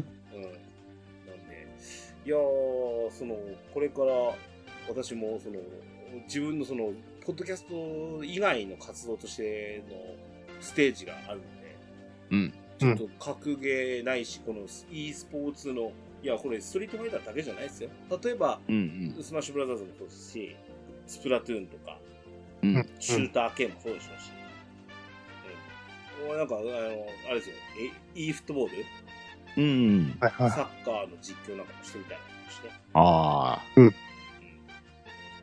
味では、ちょっと活性化されるのが望ましい。だからもう、次いつなのかわかんないですけど、うん。 はよ、発売日決めてくれよ。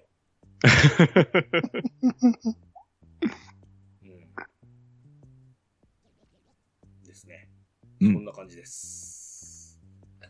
はい。というわけで、えー、一応本編はここまでかな。はい。はい。はい。以上、えー、TGS2022 インダイレクトでございました。とわだち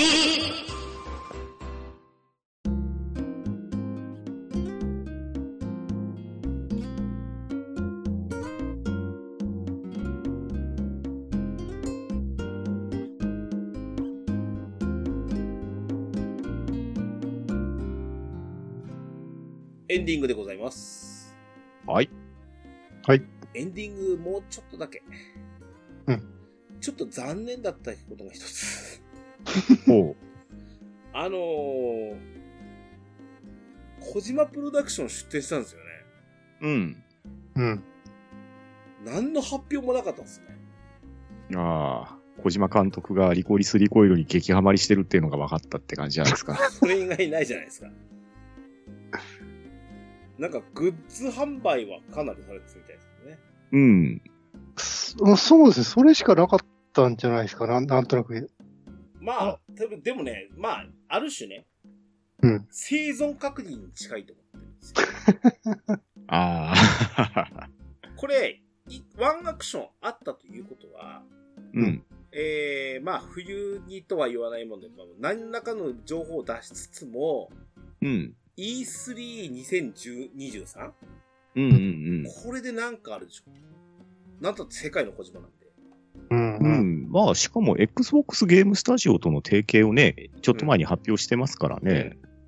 ななそれの続報は来そうですよね。うんあついでに言うと、コナミが空気ですよね。幻想水古典1-2のリメイクっていうのがありますよい。や、うんあのね、その、メタルギアのリメイクって噂されてなかったああ。うん。まあでもね、コジプロが、なんか出すなと思う。ただ、ここまで情報シャットアウトして東京ゲームショーでドンっていうのできるかなとも思ったんで、うーん。それは、そんなことはないんだろうなと思いつつもですね。ああ。はい。まあでも数年前のデストランディングの例がありますからね。まあ、いきなりでしたからね。うん、いきなりバンと出しいきなてりもうできるのってのがあったじゃないですか。そうそうそして、いきなりやって、なんかその場で俺、あ、すいません、プレイステーション5 4買います。うん、うん。ああいう何かを出してくれる。まあ、い今発表すると PS5 って言いが、言いかねないところがあるので、うん。かなり情報をシャットアウトして、しょね、うん。あの慎重になのかな。うん、かもしれないですね。 Xbox にも出したいし、みたいな。うん、うん。うん、もうそっちは確約されてるから、もしかしたらフィル・スペンサーに今は黙っとけって言われてるのかもしれないですね。うあん。ですね。はい。いうことで、うん。あの、コジプロは、まあ、じゃあ、次回、うん。期待なのと、あ、そうそうそう。あの、ポッドキャスト再開されたそうですね。うん。小島もう、秀夫監督。うん、うん。でしたね。うん。あの、スポティファイ限定だそうですけど。うん。でもね、ポッドキャストに帰ってきただけで嬉しいです。あの、正直、内容はね、まだ1回しか出てないのかなうん。あの、どっかで聞いたようなことがあるようなことがばっかり話されてましたけども、なんか、第2回が押井守監督だそうですよ。うん。おうおうおうゲストが。う、うんんあの、こっからですよ、多分。彼の本領発揮は。うん、うん。うん。ですよ。あの、ああの、ある種、あの、ドアラジとしてのね、ポッドキャストを始める原点が小島監督です、私はうん。うん、うん。が、やっぱり、ポッドキャストに帰ってきたっていうのは、嬉しいばかりです。うん。うん。まあ、さすがにかなりお金かかった作りになってましたよね。もうう私みたいな、この、し素人作りではないと思ってるので。うんはい。そんなこんなで、えーうんね、個人プロの、えーもう一度、お何か新作をいつ見せてくれるのか楽しみですね。うん。はい。どうですか、お二人。東京ゲームショウ。ざっくり。そうですね、僕がね、あの、き気になってたというかね、ちょっと面白かったなと思ったのが、うん。実はね、ディスコードのブースがあったんですよ。 ほうほうほうへそうそうそう、えっと思って、別に本当にゲーム出してるわけじゃなくて、ー。うん。みんなでディスコードで、そうですね、あの、ゲゲーム、チャットやろうぜみたいな、そういうブースだったんですけども、うん。あ、出てくるんだと思って。で、日本初のイベントだったんですよ、ディスコード社デがィ。スコード社が。うんうんうん。へーあの、でもね、そのゲーム、これまたか、ディスコード、まあ、通話ツールとして我々にはおなじみですけど、う。ん。その、ゲーム周りとして、うん。あのーそういうのが出てくるとかっていうのも面白くて、うん今回なんか、デカデカとニトリのコーナーがあったらしいじゃないですか。ありました、ありましああ、はいはい。ゲーミングデスクとかゲーミングチェアのね。ううんんうん面白いじゃないですか。う。うんそういうのがポンと出てきたりとかする。ゲーミングチェアはね、結構何年、そうですね。ありま数したよね年前からニトリは取り組んでましたね。うんただ、東京ゲームショウに出てくる、あの、世界家具フェアとかに出てくる企業でしょああいうの。うん。本来なら。うんあの、イケアとかと、あの、ブそうーそうスそをうそう。ブースを二分するみたいな感じになってうるんうんうんうんうん。東京ゲームショウにっていうのも面白いかなと思いますし。うん。うん。あ、こうさん、これ聞いてみたかっはいはい。た。あの、7年前に私行った時って、はいはい。一番でかいブースって何だったか覚えてますあらね、カプコンじゃないですか違ったっけ過な去はでかかったけどね。それよりもでかかった。そしてみんな紙袋持ってた。なんだろう ?7 年前。えなんだったら、幕張の駅を降りてすぐのとこに看板があった。階段の一個一個にあった。え何でしたっけ ?7 年前って。 7年前に一番でかいブースだったのは、うんそあの、空に気球が飛んでました。えグランブルーファンタジーだったんですよ。ああ。再現です。も、モバそっかそっか。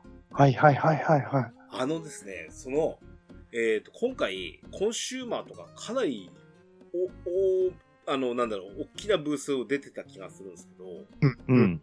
スマホってそんなに身を潜めたのいや、確かに言われてみれば、記憶にないですね。へえ。うん。だから、あの、東京ゲームショーって言って、うん。体験ブースにスマホ10台、20台置かれても全然思んないよって思うのよ。ああ、なるほど。やっぱりそこでコントローラー逃げ出してくれよって思うわけよ。うんうんうんうん。な、いくつかありましたけどね。なんか、結構斬新な、N、NFT が、NFT 関連のスマホゲーとかありましたけどね。へーんうんうだからある種、残るものは残って、うん淘汰されるもの、淘汰されたっていう風にもう見えるので、うんいや、もちろんスマートフォンのゲームの、あのーはもう、か、か、あの、まあ、課金されてっていうのがあるからこそなんですけど、うん。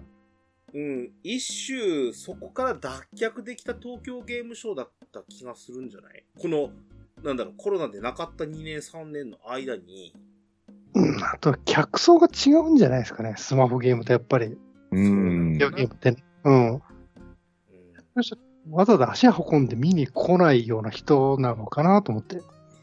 うんうんうん。まあ確かにね、そういう、そそういうものはそういうもので、また別個の発表会しますしね。うん、確かに。うんいや、気がしますね。なくなったというより、なんか、住み分けがああ、 なるほどね。気がしますね。うん。うんまあ、じゅ浄浄化されたとは、まあ、別に思わないし、あの、いやうん、スマホゲームは、なくなれと思ってるわけじゃなくて、これはこれで活性化しなきゃいけないんですよ。うん。ただ、その、独自進化しなさいよって思ってるだけの話で、う俺ん、は。あの、コンシューマーにすり寄ってくる必要ないし、うん、同じことができる必要ないし、うん。うん。スマホはスマホでだからこそできる、例えば、ドラゴンクエストウォークとか、ポケモン GO 的なものは、もちろんこれ、家庭用機ではできないわけですからね。うん、うん、うん、それはそれで進化するべきだと思うし、うんいいと思いますけどね、そっちらもね、うん、ですね。そんなのが感触的には。パンタンさんどうでした僕はですね、まあ、さっきからマイクロソフトの話ばっかりしてて申し訳ないんですけど、うんやっぱりですね、日本のゲームのこういう紹介ってうん、任天堂が一番すごいなって、未だに思ってるんですよ。はい、はい、はやい。っぱり任天堂ダイレクトって楽しみですし、ううんん。うん、で、任天堂ダイレクトの何がすごいかって、配信後すぐ発売ですとか遊べますっていうのをやるじゃないですか。うん今回ね、Xbox もそれやってるんですよ。ううんんそれでね、新作ゲームじゃないんですけど、これから先の発売予定で、戦場の風が2っていうのが発表されたんですね。うんあ、2出るんですかはい。うん、うん。で、その前作にあたる戦場の風がっていうのがうん、これが配信後ゲームパスで遊べますってうん、うん、うん。発表があって、はい。始めたんですけど、うんこのゲームすごいですね。すごいですよね。僕もちょうど2日ぐらい前に始めたんでああ、じゃあ、一緒ぐらいのタイミングで。あの、いきなり凹みましたね。いや ーまあこれは体感してもらいたいからあんまり詳しくは言わないですけど、うんうんアニメの僕らのを彷彿させるんですよね。うんうんうんうん。そうですね。あんまり、そうですね。僕も何も言わないこうとです。ん。ここに関しては。ええ。とんでもないゲームが出てたんだなっていうのに気づいて、うんうんうんで、それが配信後すぐ遊べますで、いや見事にハマったわけですね。うん。いやー、これはマイクロソフト本気だなって思って。で、しかもこれ2が制作されてて、2も、まあ、ご多忙に漏れず、うんゲーパスに入るんですよ。うんうんうん。もう、ガンガンいろんなところを攻めてくるなっていう。戦場の風画っていうのをね、検索してもらったらね、結構、フックがかかる人いるんじゃないかな。へえ。そうですね。うんうんうんうん。イラスト的には結構ね、牧歌的な感じなんですよね。うん。あのー宮崎駿の名探偵ホームズってわかりまあす、あそうですね。あうん。犬のホームズとワトソン君が活躍するね。うん。あんな感じのキャラクターなんですよ。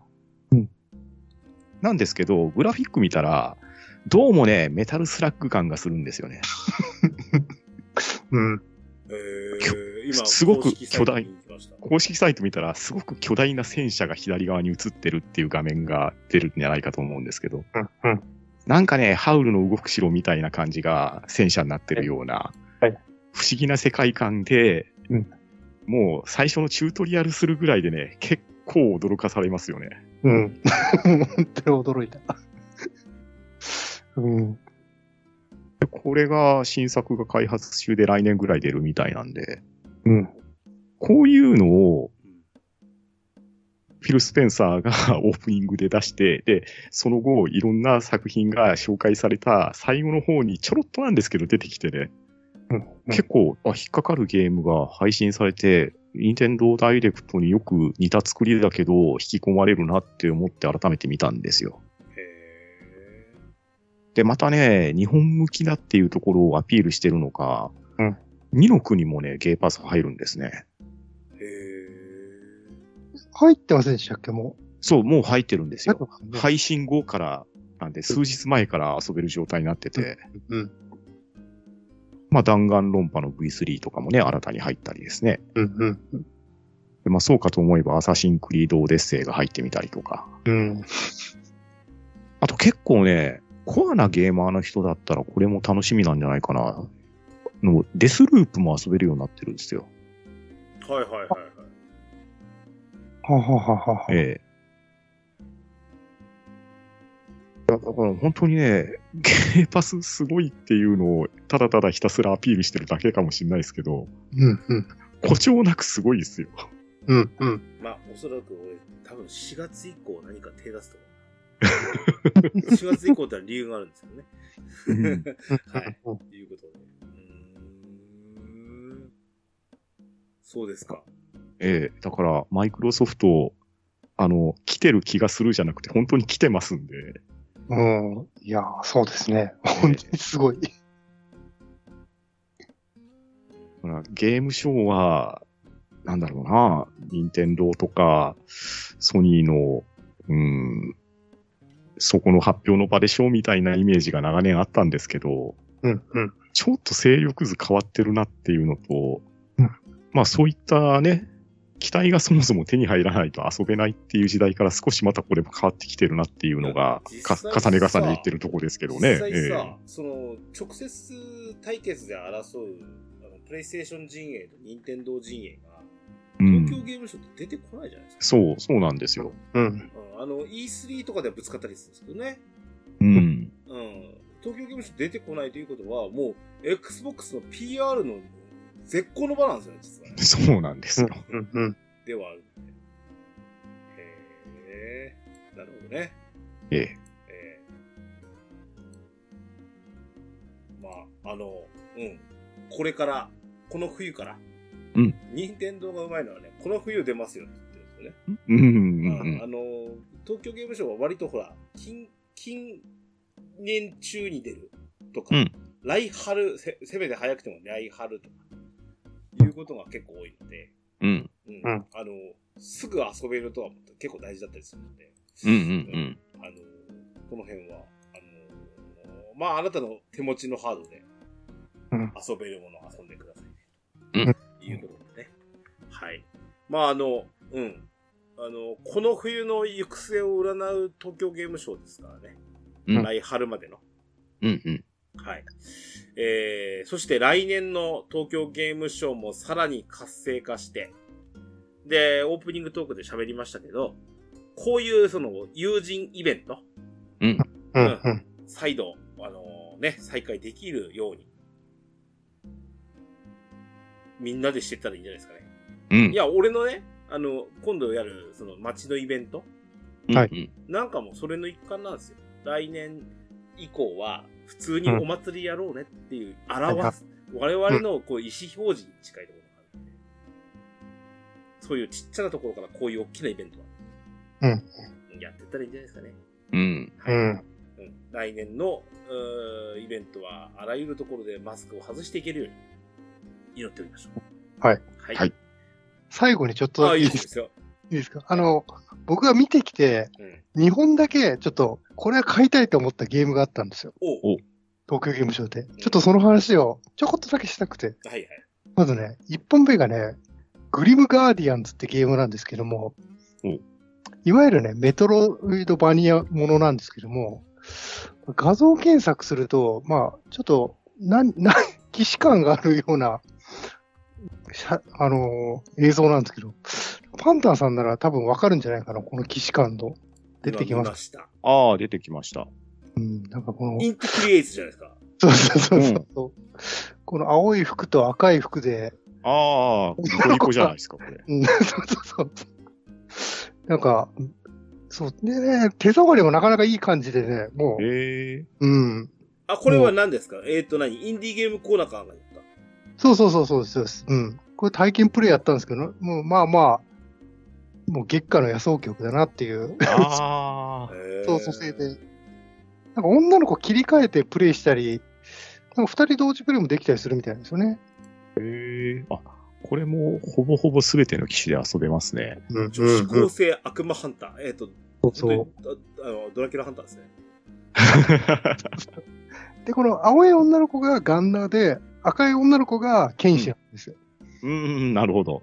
うん。なんか、手触りよかったら、これは遊んでみようかなと思ったのが。うんうんうん。ねで、2本目が、これ多分ね、あんまり出てないんですけども、実はあの、サンソフト、サンソフトが復活したっていうニュース知ってますあ、あはいはいはいはい。ちょっと前に出ましたね。うんで、そこのブースがあって、なんかね、い一期オンラインが出るんですよね。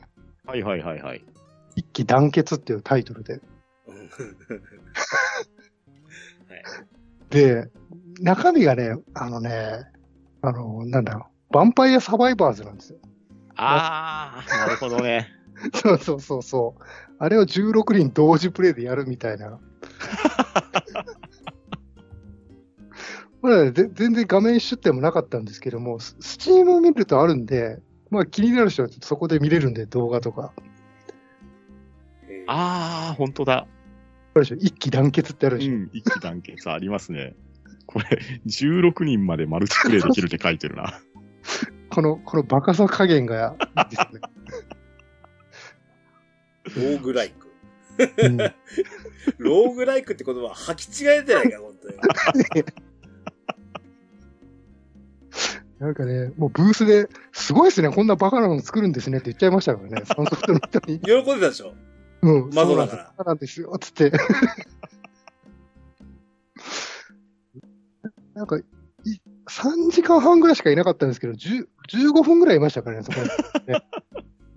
ブースも狭くて、本当に8畳ぐらいしかないんですよ、スペースが。三電子あ、ー三ソフトとあのものな。ずっと喋ってましたよ、三電子の人と。うんあ、もうこれ、ウィッシュリストに登録ですわ。これなんかちょっとね、みんな集めて、ワイワイやりたいなっ てですね。面白そうですね。さすがにこれゲーパスには来ないですよね、これね。ああ、どうですまかあ時間の問題です売れるにでもこれまだスチームしか書いてないですよね。ままだそうなんですよ。うん。売る売るに越したことねえんだから。うん。ねう。んね、やっぱ人数が多いからこそ16人対戦ができるでしょうん。ううんん。うんうん。そう思えばそんなもんじゃないですか。そうそうそう、こういうインディーゲームもね、大事じゃないですか。そう、インディーゲームはまあまあ、光ったのはこの2本ですかね。まあ、サンソフトがインディーかどうかはちょっとあれですけどね。まあ確かにそう ですよね。ファミコン自体がね、相当でかいゲーム会社だった気がすこるんのですけど。さっきのグリムガーディアンズ、う ん。ううんん。インティクリエイツって会社、なかなか挑戦的ですよね。そうそう。ていうかね、そろそろガンボルトの新作が出るんじゃないかなあ。あ、そう、ガンボルト作ってるんですね。あのね、出店してましたよ。あの、出展されてましたか。うん。うん。あのね、あの、あれでしょ、確か、えっ、ー、と、ドラキュラの人、伊賀さん。うん。五十嵐さんのあの、ほら、えっ、と、なんだっけ、えー、ラッドスキンドでしたっけうんブラッドスインドあれの8ビット版を作った会社でしょうん、そうです、そうです。マイティあ、えっ、と、サブタイトルが違うやつですそうね。そうそうそう。ん。で、えー当時のファミコン風の感じで出したやそうそうそう。ですで。つですすよね。うんあれを作ってた会社なんで、徐々にその何、あのー今のハードだからこそできる、ちょっとコメンド臭そうなアクションゲームとか作り出してるってことは、あの、あれをこう踏み台にして徐々に上がってきてる会社だと思ってるんで、うん。ういいんん。じゃないもうでちょすっかと、インディーメーカーじゃない気がしますけどうね。ん。ちょっともうか力なが違うもん、ね、りそうですよね。もともとの開発力もあって、うんうんいろんなところに資本出してもらって出せるとこですもんね。うんうんうん。そうですね。うん。で、この2本だけちょっとどうしてもお話ししたかったんで、お時間いただきまはしい。はい。えーそういう、はいうんインディーもありの東京ゲームショウでした。うんはい。お二方、ありがとうございました。 はい、ありがとうございましたありがとう。ございました。え番組へのお便りをお待ちしております。メールアドレスは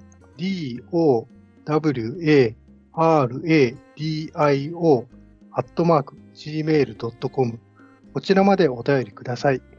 簡単な番組の感想などはツイッターでハッシュタグドアラジをつけてツイートしていただくと大変嬉しいです。スマートフォンポッドキャットアプリ、Spotify、Amazon Music、YouTube 版はベストセレクションを展開しております。ゲームしながら、家事しながら、通勤、通学のおともに、ぜひドアラジを楽しんでください。バックナンバーもいっぱい。DJ ケンタロスの DQ10 ドアチャッカレディオは毎週配信です。それでは、今日も良いアストルティアゲームライフを。お相手は DJ ケンタロスと、パンタンと、こうでした。さまたお会いいたしましょう。さようなら。さよなら。よなら。